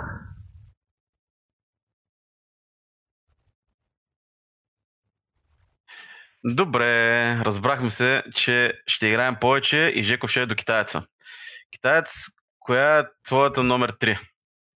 В моето номер 3 не се игра нито от 10, нито от 14, но пък а, наскоро играхме и това е а, играта, която на мен най-много ми харесва с Hidden Traitor механика на Джонатан Гилмор и Исак Вега и това е Dead of Winter. Те тук ще бъде доволен. А, да, Uh, Тоник вече каза за това, че и това за него е една от най-добрите игри с Hidden Traitor механика. А, особено по- много готина става, когато а, кросродите съвпаднат с героите, които а, имате по време на игра, като мисля, че в Long Night Uh, са доста по-разчупени и доста по-интересни. Както видяхте в последната игра, с един кросрод може да се обърнат uh, uh, на, както казаше Вили на 720 градуса нещата. Така че определено една от най-добрите игри ever, както можете да видите за мен.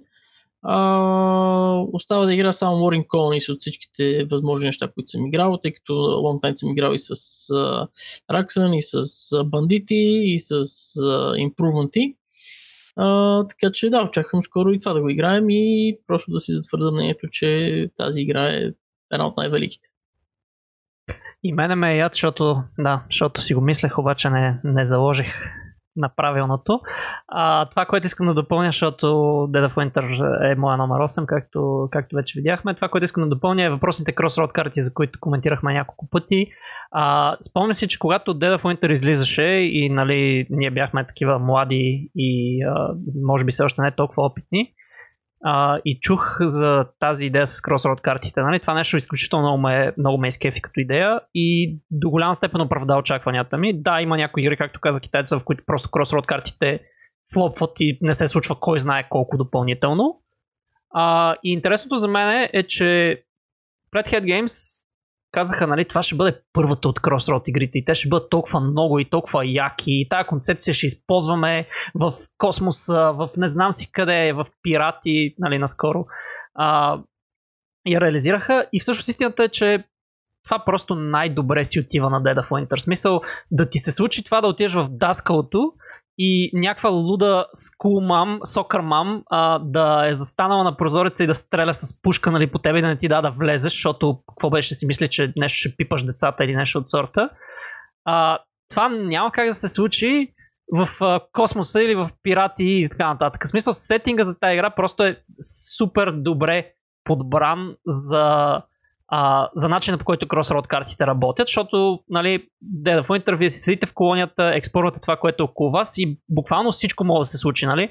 А, самата тема на играта е нере, нереалистична, защото е зомби апокалипсис, така че нали, няма никакъв проблем да бъдат и леко гуфи, като това, което цитирах, нали, да бъдат някакви такива over the top простоти, дето, а, дето иначе биха били малко out of place. Не, не съм играл с още Forgotten Waters, не знам, а, не знам как работи там точно Crossroad механиката.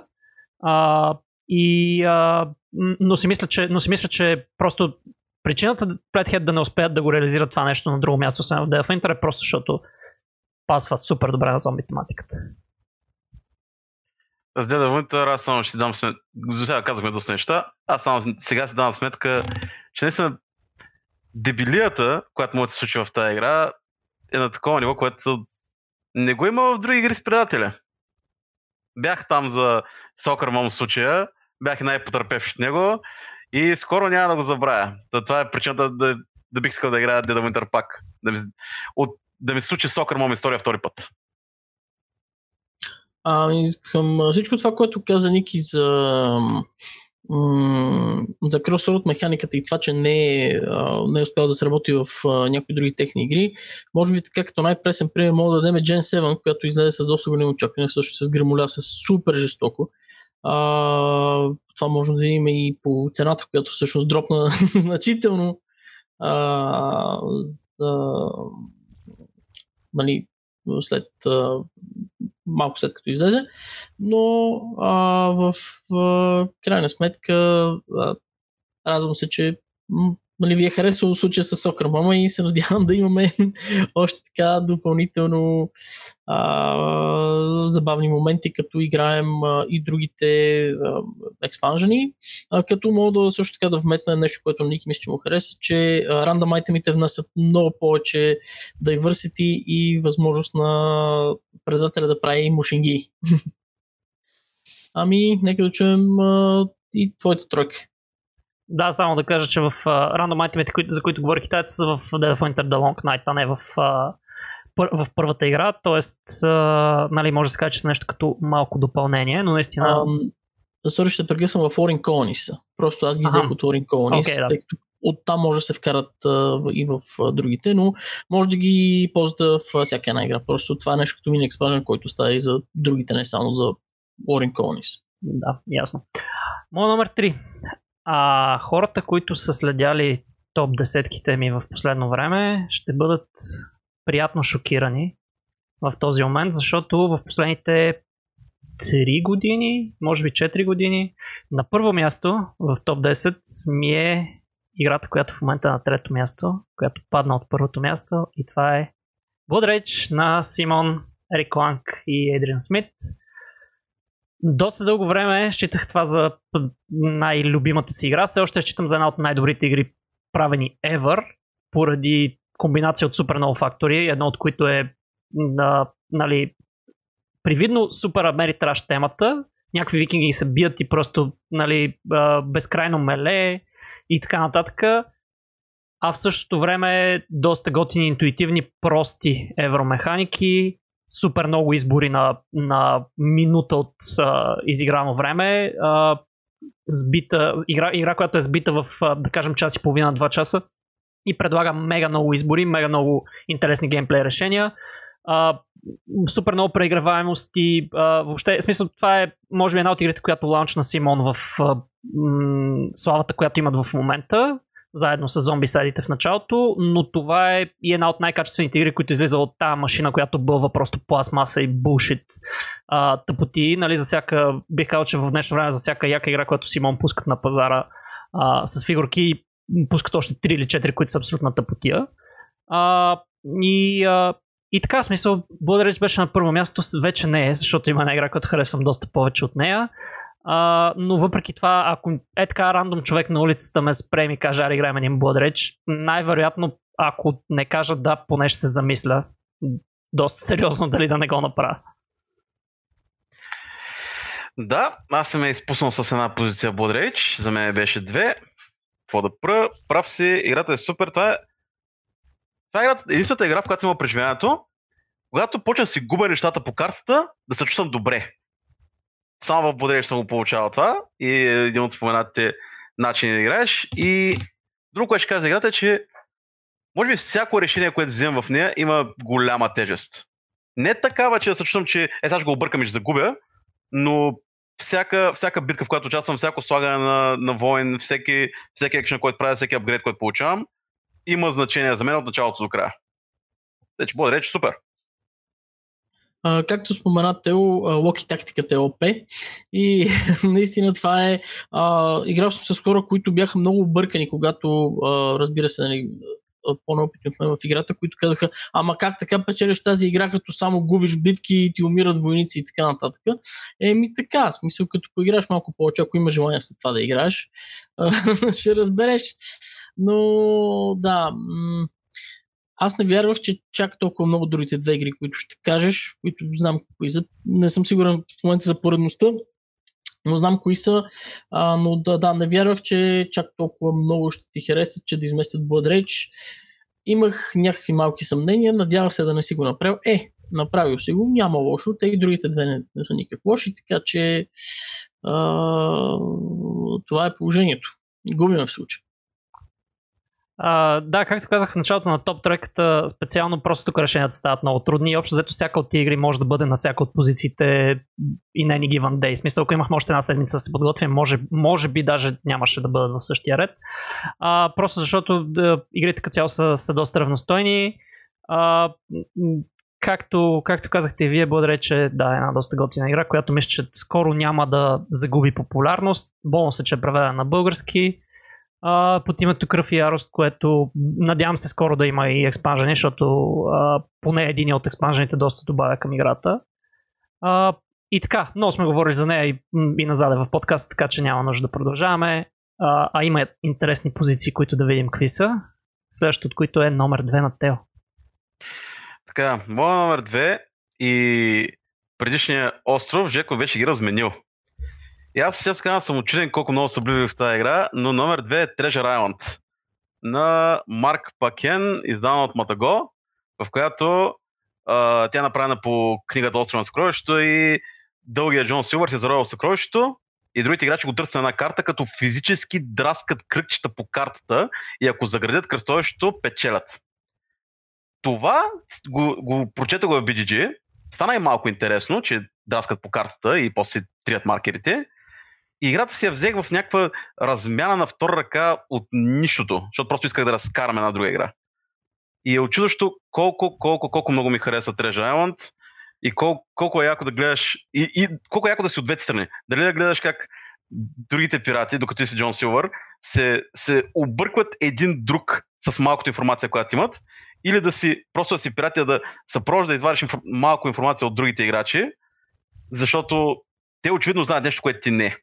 Тия двете неща, според мен, са изпълнени перфектно в Острова на съкровищата. Номер две.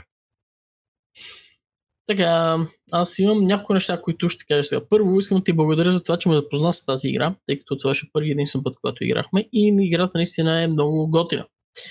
А, второ, наистина очаквах, че чак толкова много ти харесва. А, първоначално си мислех, че ще е между трето и девето място. След това си казаха, бе, има много други неща, които може би биха му харесали и я замених в, тъй като аз съм някакъв примерно своеобразен топ 10 съм си направил за вас и замених на 8 място с играта Battlecom, която изглежда не ти харесва, може би вече чак толкова много. Аз си спомням, че преди доста ти харесваше. А, но да, м- интересен избор. М- сега надявам се, поне номер 1 да съм го познал. Сега какво да правиш? Ако не, няма съм го познал. Това е положението, но а, да, браво, интересен избор. Мене колкото и да ме е яд, че съм ги объркал и не съм ги, и не съм ги познал, колкото и да си мислех, че ти си хардкор геймър, а ти, си, а ти всъщност си family, family style, скрит family style. А, не мога да те хетна за тази игра. Смисъл, Treasure Island е една игра, която аз съм много чуден, а, че не е по-популярна. Не, все още не е в моят топ 100, но честно казано, ако играя малко повече, аз фън факт е, че съм играл, може би, не знам, смисъл, може би най-малко от вас или може би ако китайца е играл само един път, аз съм играл а, малко повече от него, но не съм играл достатъчно. В смисъл, наистина, а, част от сесиите, които съм играл на тази игра са били някакви обучителни, в които някой гуфва нещо или нещо от сорта. И а, м- съответно не чувствам, че познавам играта достатъчно добре, че да я сложа някъде в топ 100, но ако я поиграя малко повече, съм сигурен, че ще влезе в топ 100 и ще влезе, ще влезе височко. В смисъл ще влезе в над, над 50. А, 50-та позиция. А, пак ще повторя, тази игра не е достатъчно известна, а трябва да бъде, защото е на границата на фемилито, може би малко по-тежка от стандартното фемили, но хубавото при нея е, че ако имате опитен Джон Силвър, който да води, така да се каже, повечето от механичните неща, а, играта всъщност протича много леко за, а, за останалите и съответно е много по-лесно да се, да се навлезе в правилата, отколкото ако трябва да се учат от книжката. А, и, и така, да, в смисъл, ако не сте чували за Treasure Island или не сте играли, просто я лукъпнете веднага в момента и, и вижте за какво става въпрос, защото е, за мен поне това трябва да е, да е Family Plus класика. Едно нещо, да, съвсем странично да добавя към Treasure Island. За тази игра в нея има пергел, моят се разхлави и аз си взех нов. Купих си ученически пергел за бяла дъска, за да мога да си я играя. Толкова много ми харесва. Китаец, кажи ни за своят номер 2. Ами, моят номер 2 е доста тематичен. А, тук може би ще има леко хейт за темата, която е моят номер 2, тъй като един от вас а, харесва много повече нейния братовчет или брат, или както искате го наречете, от който идва фактически и китаеца. И това е Resistance Avalon. причината да харесвам Avalon повече от обикновения Resistance е, тъй като а, знаете се пак, Resistance имаше експанжени и в началото беше така малко по-скучна партия игра. А, докато не изкараха тая експанжена, които вкараха равно ролите от Avalon и а, добавиха още някои неща, но а, това е една велика игра, защото може би с моето копие, което вече е супер изтъркано, съм запознал над, може вече 200 човека за тази игра и да, има такива, които не я харесват, има такива, които я харесват, но определено да, тези, които я харесват, разбират много повече от тези, които не я харесват. Но това е уникална игра, защото а, хората обичат да играят и трезви, обичат да играят и пияни. А, стигал се почти до бой в една от зависите, които съм играл. А, и да, но определено аз препоръчвам да не се играе в а, много нетрезво състояние. Може така леко развеселение, но много нетрезво състояние, защото тогава може да се стигне до бой и така нататък. А, доста сме говорили за нея и не вярвам скоро да, да слезе, как казах и за, и за номер 3, да слезе от а, тази класация, тъй като преживяванията на тази игра са уникални. И нека да добавя и сега, преди да съм забравил, че наскоро имаше Kickstarter, който разбира се, се включих в него за новото издание на Avalon Quest, а, където ще има също няколко нови роли, които ще са а, по-интересни и няма да се дублират с тези от а, Resistance. Мисля, че както и а, съвсем нова игра Quest, която пак ще е същата тематика и ще е малко по-различна. Уж ще бъдат парти игра, но мисля, че до 6 човека, ако не се лъжа, което е малко странно за парти игра, но предстои да видим до, до година като дойде. Почти съм сигурен, че ще я играем. Така че това е положението за момента. Аз съм леко разочарован, защото я сложих на трето място в моето предположение и не успях да позная, но бях, нали, бях 100% сигурен, че в първите три ще бъде а, The Resistance. А, имаш една много сериозна грешка ти, която си направил в целия си живот, китаец като цяло. Мисля, че трябва всеки един от момент, в който а, така си седиш и ходиш напред, пиеш, ходиш напред-назад, пиеш биричка и правиш каквото и да е друго, трябва да съжаляваш за това нещо и това че харесваш повече Avalon от Resistance, защото това е Uh, това е някаква така ерес, дето, нали, uh, трябва да се радваш, че станахме добри приятели с тебе преди да разбера тази особеност на, твое, на твоите предпочитания, защото иначе не мисля, че щеше да, да провърви между нас, така да се каже, малко по, uh, по-драматично. Uh, нали, оставяйки на страна думата Avalon в цялото нещо, The Resistance е една мега-мега яка парти игра, която си е абсолютна класика. Мисля, че тя е от тия игри, в които ако в България имаше Walmart, ще да бъде най-отпредена Walmart и буквално всички ще да играят, всички, всички ще да играят. В моят топ 100 е на 26-то място, просто защото не я играя толкова много напоследък, по обективни причини, просто защото не стига времето за абсолютно всичко. А, и това, което искам да кажа за Resistance, въобще не става въпрос, въобще няма да е за самата игра, а също като китаец искам да, така да споделя една интересна история, която той м- ме, ме провокира, като каза, че тази игра може да се играе пиян една от първите ми игри на Resistance беше с една група от петима души, бяхме петима души общо, в която двамата червени не могаха да гледат. Толкова бяха зле. Смисъл, те, съм сигурен, че в момента, в който е трябва да си отворят очите в фазата на отваряне очи, те не са можели да си отворят очите. И, да, а, са играли хард мод.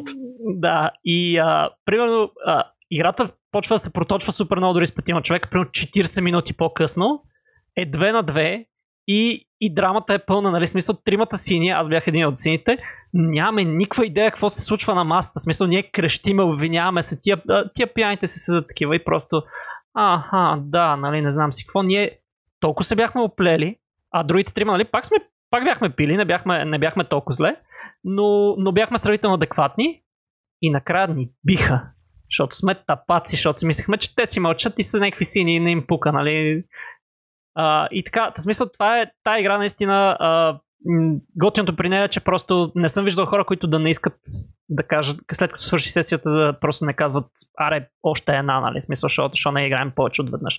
Това мисля, мисля, че няма в историята на тази игра случай, в който тя е изиграна само веднъж и всички са казали, ми, хубаво, да правим нещо друго, нали. Просто е, просто е толкова заребяща. А, с риск да прозвучи малко некоректно, но а, просто такава е статистиката. А, голяма част от а, хората от женски пол, с които съм играл, а, не я харесват тази игра. И една от причините е, че има много говорене. Така казват. И че не могат да си седат спокойно, което пък от своя гледна точка е малко странно това изказване, но а, да, смисъл, наистина това е статистиката, съвсем не се базикам тук. Повечето жени не я харесват, не знам защо, но сега а, не може да, да обвиниш човек, когато има лош вкус. Да, как, да, да, аз мога да обвиня за Авалон, но това, е, това вече го, го уточнихме. А, съвсем последно това, което каза китайца за Kickstarter, новия Resistance има новия карт. Това е много голям бонус, новия Авалон има новия карт и това е арта на португалския художник, който прави португалската версия на Cool. А, мен лично много ме кефи този стил. А, мисля, че има някакъв лейт плеч, така че може да го чекнете, ако ви е интересно. За Resistance и аз имам една яка история и заради нея трябва да прости на китайца, че предпочитава он. Защото в началото с китайца, като почнахме да играем Resistance по-често заедно, аз установих стратегията винаги да бъда Мерлин. Всеки мой първи ход почва с Еми, пичове, аз съм Мерлин. И така намерих свой начин да преживявам Resistance по един специален начин. Наистина, това е първата игра, която съм играл с скрити роли. Невероятна. Излиза за други игри с скрити роли. И много често си казвам, еми това е като Resistance с тия две неща. Та, да, уважавам изборът китаец, въпреки че за Авалон не можем да всички да се съгласим. Ами да, вече има доста, доста и развихи и то а, не случайно, тъй като доста хора я харесват. А, а, аз да, нямам търпение да дойде нови Kickstarter, за да може да отново да я поиграем малко повече и да, да имаме повод, така да се каже, както с TI да играем малко повече и, и Авон да поиграем малко повече. А, но да, мисля, че достатъчно време отделихме на Resistance за момента, а нека да видим следващата, т.е. последната игра под номер 2. Коя е преди да преминем към най-добрите игри за всички времена? Или поне най-добрите игри до, до година. А, и като каза TI, моят номер 2, а, вече, говорихме, вече говорихме за него. Това е е Imperium 4 на FFG. Новото издание от 2017 на, Кри, на Кришан Питърсън, Кори Каничка и Ден Бълтрами. А, последната игра, която Кришан Питърсън, основателя на компанията, прави в собствената си, собствената си компания, преди тя да отиде, в, да отиде окончателно в гадните ръце на Асмоде. Много съм доволен, че тази игра съществува, защото TI3 а, също беше в, в тази топ 10 преди да има TI4 и също ми беше много любима игра, но TI3 не е TI4. В смисъл TI3 е една супер яка игра, която основният и бонус беше, че тя беше единствената игра от този калибър в тази тематика и в тази категория. А, ако трябва да ги сравняваме двете, просто тя 4 е супер стримлайната и супер добре направена. Това, примерно, което каза китайца, че не му харесват игрите с 14, до 14 точки, защото са доста дълги. Китаец не си играл игра с 10 точки на TI3, защото там е играта с 10 точки е толкова дълга. М- говорили сме супер много за тази игра. Не мисля, че има какво какво повече да кажем. Общо взето все още си остава една игра в един жанр, в който няма смислена конкуренция и няма нещо, което може да бъде, а, да бъде по-яко от нея. Вече сме играли достатъчно, че да можем да видим всичките недостатъци, защото, нали, прямо за разлика от Blood Rage, в която виждам много малко недостатъци и мога много дълго време да споря за, за всичките плюсове на дизайна и за всичките гениални решения, които Ерик Ланк е направил в TI мога да посоча, също толкова време мога да посочвам тъпотиите, нали, буквално, но играта просто има толкова голям скейл, че не считам, не считам че някой би се справил по-добре да я балансира и да направи, да направи абсолютно перфектно. Не мисля, че тази игра някога ще бъде в перфектна. Готиното при нея е, че малко подобно на Cosmic Encounter, това може би е тренд за FFG, хората, които седят на масата, просто трябва да знаят в какво се въвличат. Трябва да знаят, че това нещо отнеме цял ден, може да отнеме и повече отколкото са си мислили в рамките на този цял ден. А, и могат да осъзнаят примерно три хода преди края на играта, че най-вероятно ще загубят, но въпреки това трябва да останат до края. И на финал на цялото нещо ще има някаква мега епична история, която се е получила от всичко. А, някои хора доста се разочароват от това да загубят играта. Даже наскоро последната игра, която играхме заедно, имаше един човек, който се разочарова, че спечели играта а, което за първи, път, а, за първи път поне на мен ми се случва да го видя. А, но поне аз лично, без значение дали печеля или губа в тази игра, винаги се кефа супер много до финала какво се случва, защото а, едни и същи карти, едни и същи евенти, ние вече сме ги понаучили. А, се, така се нарежда, че се случват съвсем, съвсем различни неща и м- начина по който аз лично, примерно като играч и расата с която игра, а, влияе на, цялото, на цялата обстановка на масата, поне за сега на мен никога не ми, е бил, не ми се е струвал еднакъв. И да, смисъл, да, трябва да спра просто, защото ще продължа да говоря още много неща. За тя е 4, значи съгласен сме, че играта е супер яка, така съм служил на 3.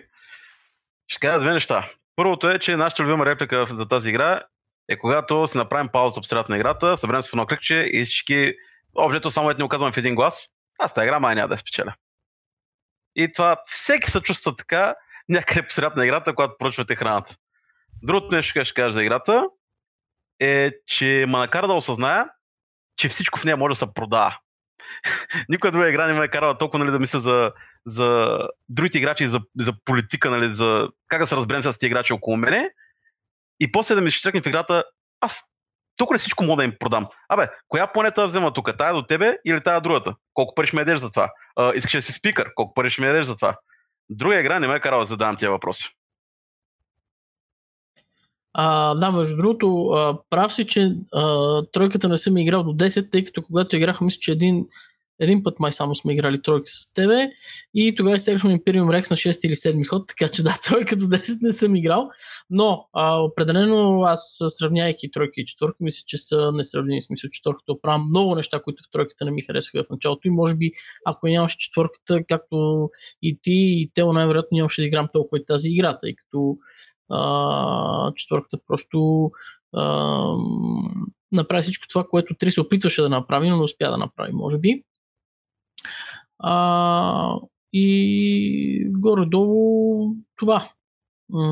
Нали, това е което мога да кажа. А, всъщност забравих. А, по принцип ме обвинявате, че аз съм винаги много добър приятел с всички, но не, аз съм много добър приятел с победителите. Може аз да не съм победител, но съм много добър приятел с победителите. И миналата а, игра го доказа. Да, за, за нашите вери, които не, не са толкова запознати с този вътрешен хумор нали, в нашата група, китаец мисля, че никога не е печелил TI, а, но мисля, че винаги е брутален кингмейкър, който през цялото време съпортва човека, който, който печели TI или в някои случаи вместо го съпортва просто го изнасят за да спечели някой, а, някой TI. А, и така да, смисъл да, ако мога да го а, перифразирам, нали, тъй като знаете, че аз обичам да слагам няколко коментар на място, аз съм като лески шампион по втори места. Да, а, футболните цитати на китайца част а, 10 000 някоя.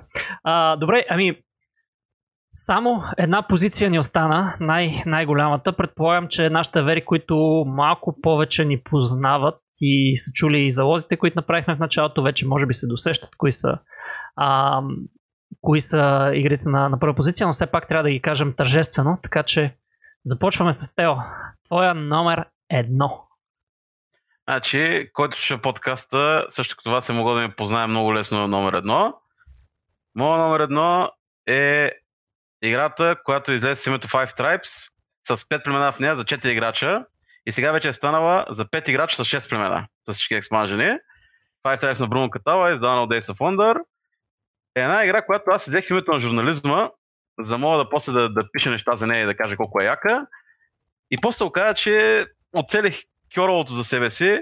Играта е невероятна за това, че всяка игра е различна. Всеки път, макар, още началото на играта макара да мисля как да направя най-много точки и колко точно съм готов да жертвам за това да играя първи. Също нещо, което уникален въпрос, който задавам в тази игра, който много ме кефи. И колкото повече играта отива от началото към своя край, толкова по-малко възможности има и макар да мисля по съвсем различен начин. В началото се чуя как да, не, как да изкарам най-много точки, накрая се чуя как да, как, как да направя каквото и да е, как, как да, да изкара нещо до края. Та, затова Five Tribes е моят номер едно и като добър бонус, играта фитва, т.е. играта изглежда много добре на маста. Като е наредена, от, от нареждането отнема едни 10 минути в слагане на почки и мипали върху почките. Но всеки път, като играя, та играта и в началото и в накрая бих, се, бих я снимал за един архив. Интересното е, че в началото на мен играта изобщо не ми хареса. А, може би ми беше твърде шарена. Не знам, им, имаш нещо, което не ми хареса, но с всяка същата игра, за да ми харесва все повече и повече. А, това, което не ми харесва, е, че замениха робите с факири, но това е поради някаква друга причина. В смисъл, а, тези, които имат а, м- оригиналното копие, може би то вече да, то да, не се продава вече със сигурност. И не знам, да, мисля, ясно защо го направиха това решение, но не мисля, че чак толкова се засягаше тази а, тема, не беше чак толкова обидна. Но да, това е и напоследък нашумяла тема, която нека по-добре да не коментираме. А, така че, определено, да, то, то не беше изненада това за нас, че това ти е най-любимата игра, но наистина солиден избор, който се харесва на много хора. Five Tribes при мен е на 64-то място. И тази игра много ми харесва, заради всичко, което е. И ще ще ми харесва много, много повече, ако не беше едно, точно едно единствено нещо. Нали, до сега разказахме забавни, весели истории и така нататък с игри. Сега ще кажем едно, един, един доста сериозен негатив, поне за мене, за Five Traps. Това е, може би, една от трите игри на света, в която мога да, може да ми се случи анализис парализис. В смисъл, принципно считам, нали, особено, особено на фона на китайца и още един аверс, който играем, играем често, считам себе си за сравнително бърз в ходовете си и мога да измислям нещата, които ще направя, когато дойде моят ход а, горе-долу, горе-долу адекватно. Тая игра, като да играя и, и просто блокирам. Смисъл, не, не знам дали е комбинацията от цветните ми почета и неща, всичките глупости, които мога да направя на хода си и така нататък. И, а, и това е още, още едно нещо добавя към този проблем. Това е една от малкото игри, на които като китайци аз мога се, да се ядосам. Защото съм направил някаква тъпотия, защото съм отворил на някой хора. Защото проблема ми с играта даже не е толкова какво аз ще направя на хода си. Аз измислям какво направя на хода си и то е сравнително ефективно. Проблема ми е като си свърша хода, като си взема нещата пред себе си и се почувствам добре за решението си съм такъв, е, то път не го представях. Смисъл всичко е точно и следващия с мен е, ти ще направи е това, аз ще направя е тук еди какво си, аз съм такъв, е, добре, защо съм толкова тъп, нали? Смисъл, как, как можах това да го оставя? А, което не би трябвало да ме дразни, защото не съм чак толкова компетитив, че да ме дразни. Обаче в тази игра конкретно ми е, ми е доста неприятно и това е причината да не е по-нагоре. В смисъл, много ми харесва дизайна, много ми харесва начина по който е направено цялото нещо. Оценям, оце, е, нали, смисъл, давам, давам висока оценка на това как работи играта, обаче на мен просто не, не кликва толкова, колкото, колкото би трябвало високо ми е списъка, защото почти винаги съм се забавлявал. Мисля, че никога не съм е печелил тази игра през живота си. Еми, и разбрахме, че и двамата сте, не сте толкова прави за оценките за играта и би трябвало да е по-високо в списъците си, но имате право нали, на грешно си мнение. Китаец, кое е твоя номер едно? А, така, мой номер едно, разбира се, това не е никаква изненада, че играта China на не знам кой дизайн значение. Добре, а сега вече, да, понеже направихме с времето, спираме вече с излишните базици. А, това разбира се е играта на моя даш Кристиан Питърсън и това е Game of Thrones The Board Game. А, мисля, че тук Ники е големият победител в цялата тази ситуация, тъй като много добре знае, че това е първата игра, която по-сериозна игра, която съм играл и преживяванията на нея са просто незабравими и никога няма да забравя част от сесиите. Особено един път, когато играхме три игри подред, един пич, който много ги мислеше нещата, не би три пъти подред. И накрая всички просто седнахме и пихме по една студена вода буквално, но това няма значение. А, играта просто е уникална. Там а, може да правиш всичко. А, обсъждали сме много пъти а, и мисля, че няма нужда да губим повече време в а, допълнителни обсъждания. Жалко е, че напоследък не играм толкова много, особено аз и въпреки, че не съм играл, тя ще остане най-вероятно почти винаги си оставям една вратичка, която а, може да измести тази игра от първо място, но със сигурност второ и трето няма да е никога. И а, да, просто това давам чанъч на, на всички дизайнери и публишери да измислят игра, която да измести от а, моето сърце Game of Thrones. това е много тежък чалендж Китай. Смисъл, сигурен съм, че те като цяло много, много сериозно се интересуват от, а, от твоите, твоите желания и мнения. А, аз много добре знаех, че това ще бъде твоята а, играта, която, която слагаш на първо място и много добре знам причината, поради която го правиш. Нали, аз, както казах в началото, мислех, че ти ще бъдеш малко по-консервативен в твоя топ. А, и за, за сметка на всичко останало, защото сега като гледам нищо не съм познал, освен това, а, за сметка на всичко останало тук бях прав. При мен Game of Thrones е един от най-големите дропове тази година, защото е от 8 място миналата година на 30 място. Причината за това нещо е експанжена и това, че успях да я пробвам с експанжена няколко пъти, един от които беше с вас. А, проблема ми с експанжена не е, че той е лош. А, нали, за, за, за самия Game of Thrones няма смисъл да, няма смисъл да говорим, говорили сме супер, супер много. Той е като цяло за мен е малкият TI а, по много показатели. А, проблемът с експанжена беше, че този експанжен трябваше да дойде много по-рано за тази игра. В смисъл, играта не в моят топ 100, играта като цяло ще, ще бъде много по-популярна по целия свят, ако експанжена беше дошъл сравнително на време. Не съм съгласен, че всички неща в експанжена са супер яки, но по-голяма част от тях са много големи подобрения за много сериозни проблеми, които играта има. А, тези от нас, които са играли достатъчно, знаят, че има определени неща, които буквално играта е телеграфирана до първите няколко хода от по-опитните играчи. Те знаят какво трябва да направят, за да се случат други неща какво трябва да правят във всяка ситуация, всеки евент, който е изтеглен. Експанжен е много голям бонус в тази, насока, но за мен е просто дойде прекалено късно. А, изпусна малко и хайпа от а, сериала, който нали, а, така разочароващо приключи. Не мисля, че ще, ще, някога ще успее да се върне обратно тази игра в а, а, високите позиции, което, което, което беше в моят топ. Поне основно защото Кристиан Питърсън вече не е част от FFG най-вероятно следващото издание няма да, а, той няма да участва, ако има въобще такова. А, и честно казвам, нали, така за да завърша, малко ме е яд, че толкова изпада тази игра, защото а, истината е, че това е първата ми игра, играта, която съм имал супер много, супер яки моменти с много хора, които не сте вие двамата, примерно, с много хора, които съм играл още преди да науча въобще за игрите. И много хора, които бяха надъхани да играят тази игра само заради Game of Thrones, а не въобще заради самите настолни игри. А, съответно, да, малко ме е яд просто, че а, предстои според мен да, да се позабрави малко тази игра. За мен е единственият проблем на Game of Thrones е съществуването на TI4. Наистина, ако, ако нямаше TI4 на този свят, ще ще играе много повече Game of Thrones. Ще Game of Thrones ще е на, на място на TI4 в списъка ми, но тя ми дава също, нали, дава ми също усещане като TI4 като голяма епик игра, в която има много голямо значение хората около мен какво правят. Аз не съм от опитните хора, които телеграфират нали, първите хода в играта. Но последната игра с вас, с of Dragon, си я спомням. И да, наистина мисля, че много хора ще се я пробвали просто заради сериала и тежестта на играта не им е попречила. И са, са успели да забавляват с нея, въпреки че според мен играта изисква доста от играчите в нея. Темата ги е вкарала достатъчно и играта е достатъчно добра да, да, да задържи хората веднъж хвърлени в нея. А, да, между другото, не знам всъщност дали забравихте, но аз Mother of Dragons не играх с вас, когато бяхте. И всъщност съм играл до сега никога Mother of Dragons. И всъщност за момента това, което ме кеф играта си е само по базовата.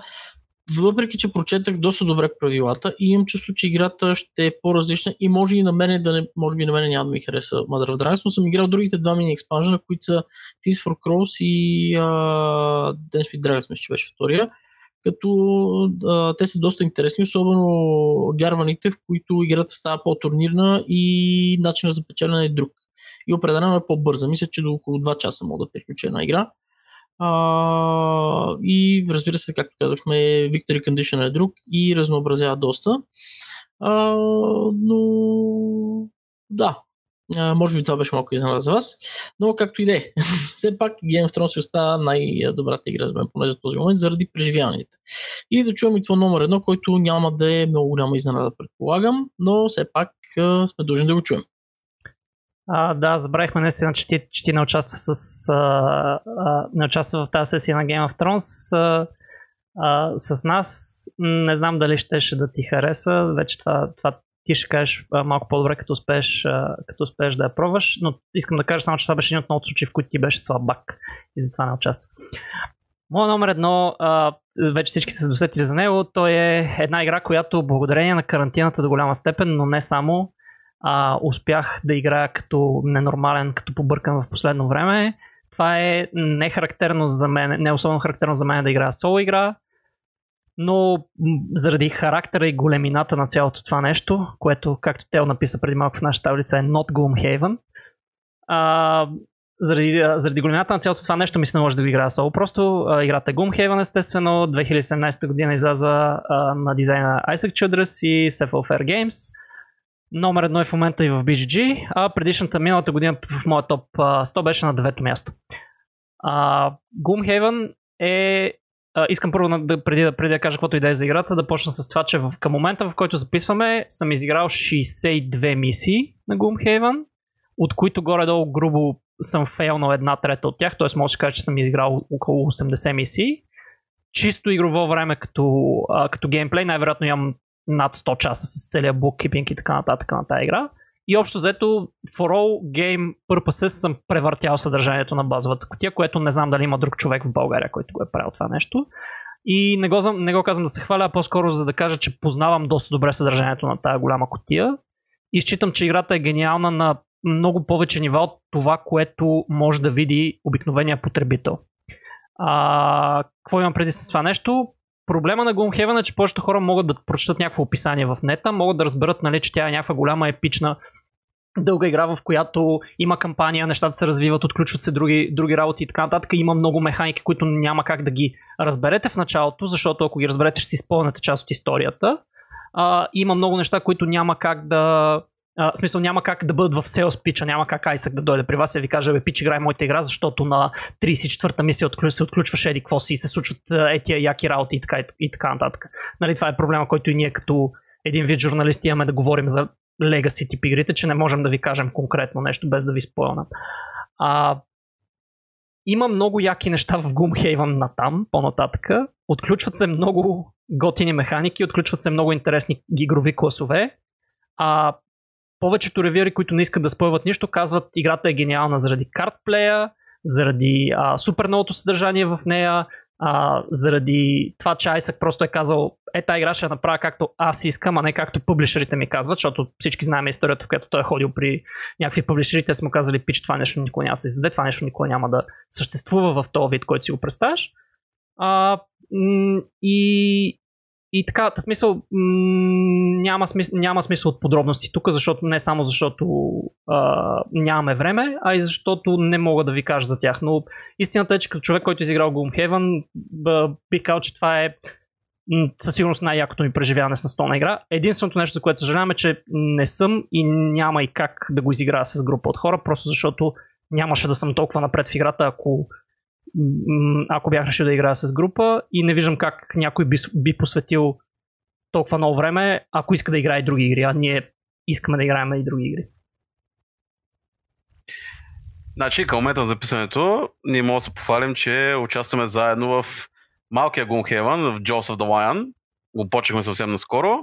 И най-вероятно, ако та, този, нали, тези топ десятки бяхме ги снимали, т.е. записвали след 3-4 месеца, когато сме поиграли играта повече, най-вероятно ще е в моя топ 10. От единия път, в който седнахме да играем, съм много силно впечатлен от играта. С, нали, с, долу с сел спича на, на интернет, на това, което бих прочел, нали, което съм го прочел и съм го видял след това. И да, съгла... тук ти си се конформираш с интернета, че това е най-якото най бърген преживяване и често казвам, само завиждам на хората, които са успели да го играят това нещо и заедно, защото наистина 100 часа в един същи боргейм, аз не си представям как ще вкарам, въпреки, нали, че примерно в тя е 4 на по залаци от 10 бързо трупаме часове. А, да, да първо предстои какво ще стане на нашето съвместно приключение по малкия Gloomhaven. Аз още съм с смесени чувства от първите няколко мисии, може би защото героя ми е за момента доста безполезен, тъй като фанах героя, който общо взето помага на другите по един или друг начин. А, но да, голямата сигурност няма да играя, защото часа няма как да инвестирам в това нещо. Дали ще играеш в Frost Heaven след това, сам няма смисъл да те питам, защото почти съм сигурен какъв ще е отговора. А, и да, на, на фона на това как се разви класацията не беше изненада, че това ти е на любимата игра. И много се радвам, че и се кефиш толкова. Джосеф Далайн е известен като My First Gloomhaven. Да, няма, няма смисъл да продължаваме повече, повече за играта. Това беше, това беше първото място при мене. Uh, както колегите напомниха, сме и понапреднали леко във времето, т.е. На... Да. А, искате ли, а, не знам вие дали успяхте да си преброите точките, защото ние си имаме система за точкуване, искате ли да кажете, ако сте успели, колко а, от вашите гесове са познати, а, след което, а, ако искате да завършим с някакви финални думи и така. Тео? Ами, добре. Значи, от моите познати неща. Познах, че на Ники номер на играта е Gloomhaven. Размених като смутаняк Blood Rage и Twilight Imperium.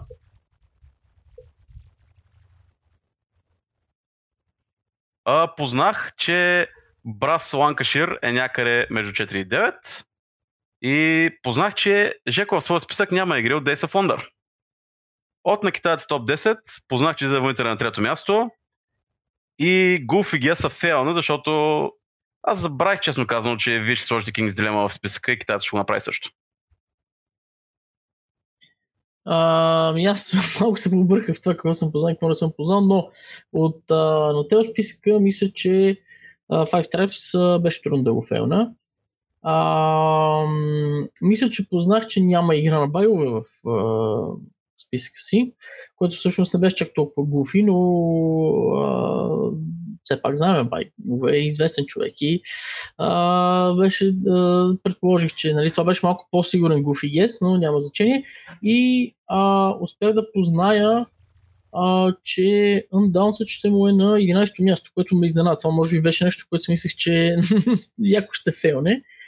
А, от на Ники от своя точка, мисля, че единственото, което познах е, че тия 4 ще му е на второ място. Дори просто ги беше направил а, много така.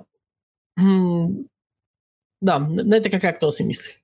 И мисля, че това е относно моите предположения. Моите предположения, в смисъл, нещата, които познах са само вашите единици. Всичко останало е тотален фейл и най-вече, най-вече са ми разместени. В смисъл бих казал, че голяма част от тях са просто плейсмента ми, ми е супер зле. А, има две неща, които супер много ме означават и в двата ви списъка. При китайца това е защо няма Feast for Odin, смисъл what the fuck китаец, как, как така. А, да, да, тук искам да кажа, всъщност забравих да го кажа, когато беше а, каверната, че най-вероятно, ако а, имам възможност да играя в Isfarodin повече, тъй като а, и това е едната причина много от хората, които сме, с които сме играли в Isfarodin, да не искат да играят, тъй като а, още в началото имаш а, възможност да правиш абсолютно всички екшени, това ги обърква много а, което уж с The Norseman, който си го търси, разбира се, експанжена за Feast for Odin, уж оправя нещата, въпреки че според мен и по този начин играта си е много готина, но като conclusion да кажем, че ако има възможност да игра много повече тази игра, най-вероятно ще измести каверна, тъй като, както казахме, нищо не е сигурно там в, топ 10, но за съжаление в момента нямам възможност да игра толкова много, колкото каверна играх на времето, за да кажа, че тази игра е по-добра, но има такъв потенциал. Да, и другото нещо, което, което е насочено по-скоро към Тео е а, от една страна за, за, за твоя залог към мен за Days of Wonder, една от игрите, която супер много мислех да сложа в топ 10 на място на Dead of Winter, беше Ticket to Ride, която ми е на 12-то място. И причината е, че просто последно време цъкам супер много с всякакви хора и ми се дигна, това е втория доста голям скок от 54-то на 12-то място. Да, то и аз началото казах, моят списък е ориентиран от нещата, които играя по-често и това го присъждам като качество на игрите, защото ако една игра е по-лесна на слагане на масата, очевидно дизайнерите са направили нещо правилно в нея. Нещо, да да нещо, което китайца каза по-рано, за Battlecon, че не е в списъка ми, еми една причина Battlecon да не е в списъка ми е, че да намериш хора, с които да играеш Battlecon е трудно. Въпреки опитите на студиото да направят дигитален Battlecon. Да. И what the fuck момента в твоя списък, Тело е Защо няма картографърс? Тая игра толкова много залагах на нея, че ще я имаш. Честно казано, картографърс е супер, но Roman Райт игрите имат един проблем с тях, мога да прекалиш. Ако направя игра на картографър в три поредни седмици, ще ми трябват едни две седмици да се почина малко от нея. Но за картографър си идва Cartographers Heroes, което до година най-вероятно ще избута тази игра по-нависоко. А, относно Battlecon, между другото, винаги мога да играш Battlecon с илийката, ако искаш, както и Люавър дългата. Мисля, че а, то винаги ще се навие на това нещо. А, относно това, което аз бях изненадан при вас е а, при Ники Arctis Scavengers не е чак толкова а, много, въпреки че а, той постоянно спомена, че това е по-добрия Dominion и доста я препоръчва тази игра на хора, които харесват декбилдери. Но по-голямата изненада за мен беше, че сайт е паднал изобщо, тъй като знам, че е доста се кефш на тази игра. Спомних си след това, след като а, сложих сайт между четвърто и девето място, че а, тъй като аз съм в съобразен топ 10, мисля, че даже на четвърто място съм е сложил при тебе, че каза, че напоследък си малко разочарован от играта и на къде отиват нещата, но си мисля, че все пак заради яките преживявания ще си оставя в топ 10. Изглежда е паднала доста. А, при Тео, да, освен Battlecon, другото, което си мислех, че ще присъства при него беше адреналин, тъй като знам, че е много скепшен на тази игра преди. А, и, но изглежда има и други неща, които са по-хубави. Също така, чудех се да, при него бях, се чух коя Star Wars игра сложи, тъй като е много скепшен на Star Wars и се сетих, че преди играеше доста The Card Game. А, и му беше доста кофти, че а, нещата на там никак не се развиват и си мислих, че така пак отново заради носталгията си е оставил в, сърцето си и ще я сложи в топ 10, но изглежда има доста нови готини неща и с право ги е заменил. Опита ми с Star Wars The Living Card Game беше с един приятел, който долу колекционираше играта и правеше нещо, което мисля, че всеки от нас се е опитал да направи в някакъв момент. Толкова много търси хора, с които да се играе, че с него се разбирахме, ти сгуби е това, после с карти, нали, които му остават, като аз съм си избрал декоите, той си сгубява неща и правим си да играем заедно. Реално аз бях един фрилодър и никога не съм притежавал е, нито една карта на Star Wars в въпреки това беше доста яко. Често казвам, китайца, аз това искам малко го обърна върху тебе, защото в този списък съм сложил, бях сложил карт геймове, някои от тях ги изварих после и нито един от нито един картгейм не беше, не беше останал в твоя топ 10. А, може би ти си пропуснал този момент, аз на Ники съм го споменал, че като цяло карт геймовете за мен са а, нещо отделно. А, има много готини карт геймс като Magic the Gathering, а, разбира се. А, Game of Thrones, както много добре знаете, дори да ходих на турнир в Шталек в Германия и а, Аше също наистина не е лоша. Uh, World of the Rings съм чул, че е добра, но не съм играл. Но да, Card Games за мен uh, са нещо отделно и аз за това не ги слагам в тези списъци. Uh, може би това малко те е подвело, но няма още с другия път, uh, ще знаеш. А за Жеков странното нещо е къде е X-Wing, който знам, че е бил високо списъците преди. Да, ами аз ще почна коментарите подред, всъщност, защото първо беше китайца, а преди, преди това обаче ще, ще те нахейте Тео, защото не успяхте нахейте за, за тъпият ти списък, защото игрите бяха яки в него. А, как мога да не знаеш, че китайца не ги, не ги слага картовите игри? Това е супер голям пропуск. Ние сме си говорили доста пъти в него. Значи, докато си бил още слушател на подкаста, не си внимавал много-много. А, така, а подред за нещата, които, които казахте, китаец Arctic Scavengers е на 20-то място, 12-то миналата година, а сайт е на 22-то от 7-то миналата година. И предполагам, че сайт ще продължава да пада, ако не, седна, да, не си седна на газа да изиграя някой хубав ден тъпата кампания на Rise of Fenris. А, като цяло просто проблема ми с сайт в момента е това, че има игри от същата категория, които много повече искам да играя. В смисъл, не бих седнал да играя сайт, ако имам 4-5 неиграни или малко играни игри, които ми носят същия кеф. В смисъл, малко, малко проблема не е на самата игра, а по-скоро на конкуренцията в жанра, който е около сайт. X-Wing е на 79-то място а, който дропва, не, нямам го в тази таблица колко дропва надолу, за жалост, защото игрите след 50 не съм ги записвал колко дропват, но X-Wing едно време беше на първо място в първия топ, който си направих Ever Top 50. X-Wing беше на първо място. Не съм играл X-Wing от две години, в смисъл той просто седи и събира прах, това е причината за цялото нещо. Играта е изключително много ме кефи като механики, като а, всичко, което е и като Star Wars тема, защото това не е малко за мене но а, второто издание въобще не ми харесва като идея и като начин на а, разпространение на, на цялото нещо и не бих искал да инвестирам ни пари втори път в нещо, което само ще ми събира прах. Още повече, че не мога и да го отцветявам, не че имам време. Но, а, но да, смисъл това, това беше, беше един известен минус преди за X-Wing за мен, защото трябваше фигурките, които ме кефаха, си ги преотцветях сам, нали, просто за кефа от цветяването.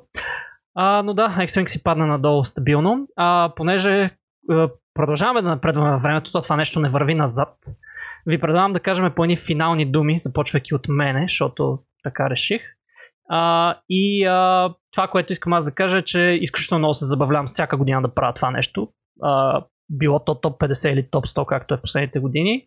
А, считам, че всеки, който е поиграл някакво количество игри и са му оставили някакви спомени в главата и счита себе си за бордгеймър, е готино да го направи не за да го не, не задължително да го сподели с някакви хора и да се хвали или нещо от сорта, а по-скоро сам за себе си да види как когато из... сложи една игра срещу друга игра, примерно аз като сложа Gloomhaven срещу TI4, как, как мога да оправдая защо едната е по-добра от друга и да си направи това мисловно упражнение, да види нали, а, ударили чертата, а, кои игри ще му, ще му дойдат в най-високите позиции на топ. Било то 10, 5, каквото и да е. Смисъл, дори да сте играли по-малко игри, считам, че ще ви е доста интересно да го направите. А, както казах и на, на колегите, точно малко преди да почнем да записваме този епизод, а, ние, понеже го отложихме с два дена, записването, аз през това време стоях и просто мислех, е, колко ще е яко сега да го направим, колко ще е яко да ги кажем, колко ще е яко да залагаме да направим цялото това нещо, нали, с, а, м- с този сайтбет а, просто защото е доста вълнуващо интересно и така. Смисъл, направете го и вие, ако не сте го направили. Значи аз съм съгласен, че това е нещо, което всеки, който играе малко повече игри, може да го направи просто като упражнение.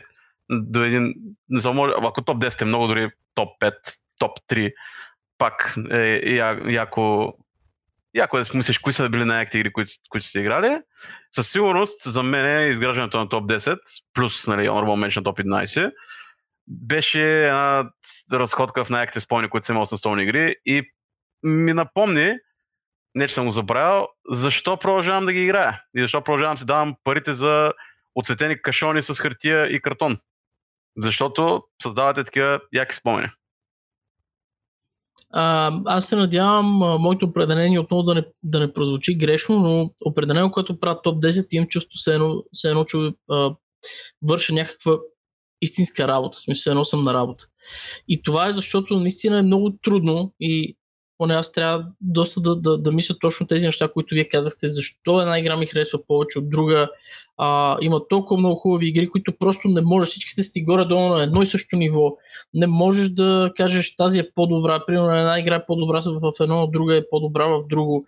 И винаги е голяма мъка, може би, освен първите 3-4, въпреки че там от време на време, както ви казах, има така малко размъсване на водата, е много трудно да си направя някакъв такъв топ, особено с а, голямото количество игри, които излизат.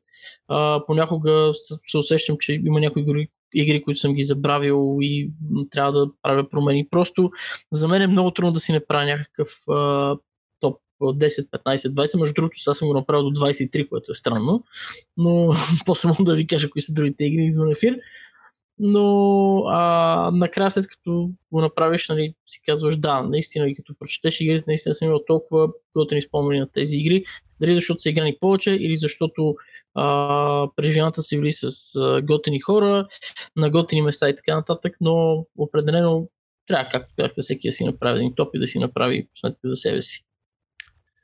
И финално май не, не разбрахме кой е майстора. Някой трябва да преброи точките. Аз съм с 6. Ми аз мисля, че съм с 4, ако не се лъжа. От... Всъщност... Тео мисля, че си ти. Може би съм аз. Аз познах една единица, една тройка, едно 4 от 9 и един Гулфи. А, не, точно така, точно така. Едно, три, 4 от 9 и едно Гулфи. Това съм познал аз. Значи сме 6 на 6 с теб. Аз всъщност, а, да, не, съм сигурен, трябва пак да ги преброя, но за това, дори да, дори да съм повече, ви подарявам победата на някой от вас, тъй като, както знаете, аз съм приятел на, на победителя, така че а, съвсем тематично, дори да имам повече точки, отказвам се искам да съм просто приятел с победителя. Добре, значи все още титлата на майстора е към теста, че измисляме как да разиграем в а, някакъв следващ епизод. А, аз за финал да кажа, нали, за да затвориме този епизод. За нашата вери, надявам се да ви е харесал този епизод. Беше малко нестандартно за нас да го направим, защото до сега трима не сме били в а, тази платформа на записване. Имахме някакви определени, определено някакви трудности, но ако ви е изкефило, а, можем да го направим пак, така че ни ударете по едно коментарче и кажете да, беше супер яко, ние живеем за вашия, за вашия канал и така, и това ще ни надъха да, да, да правим още такива неща. Аз лично мисля, че се получи добре. А, давам на китайците на Тео да ви кажат чао. Чао! Чао, чао! Това беше всичко от нас. Чао до следващия път.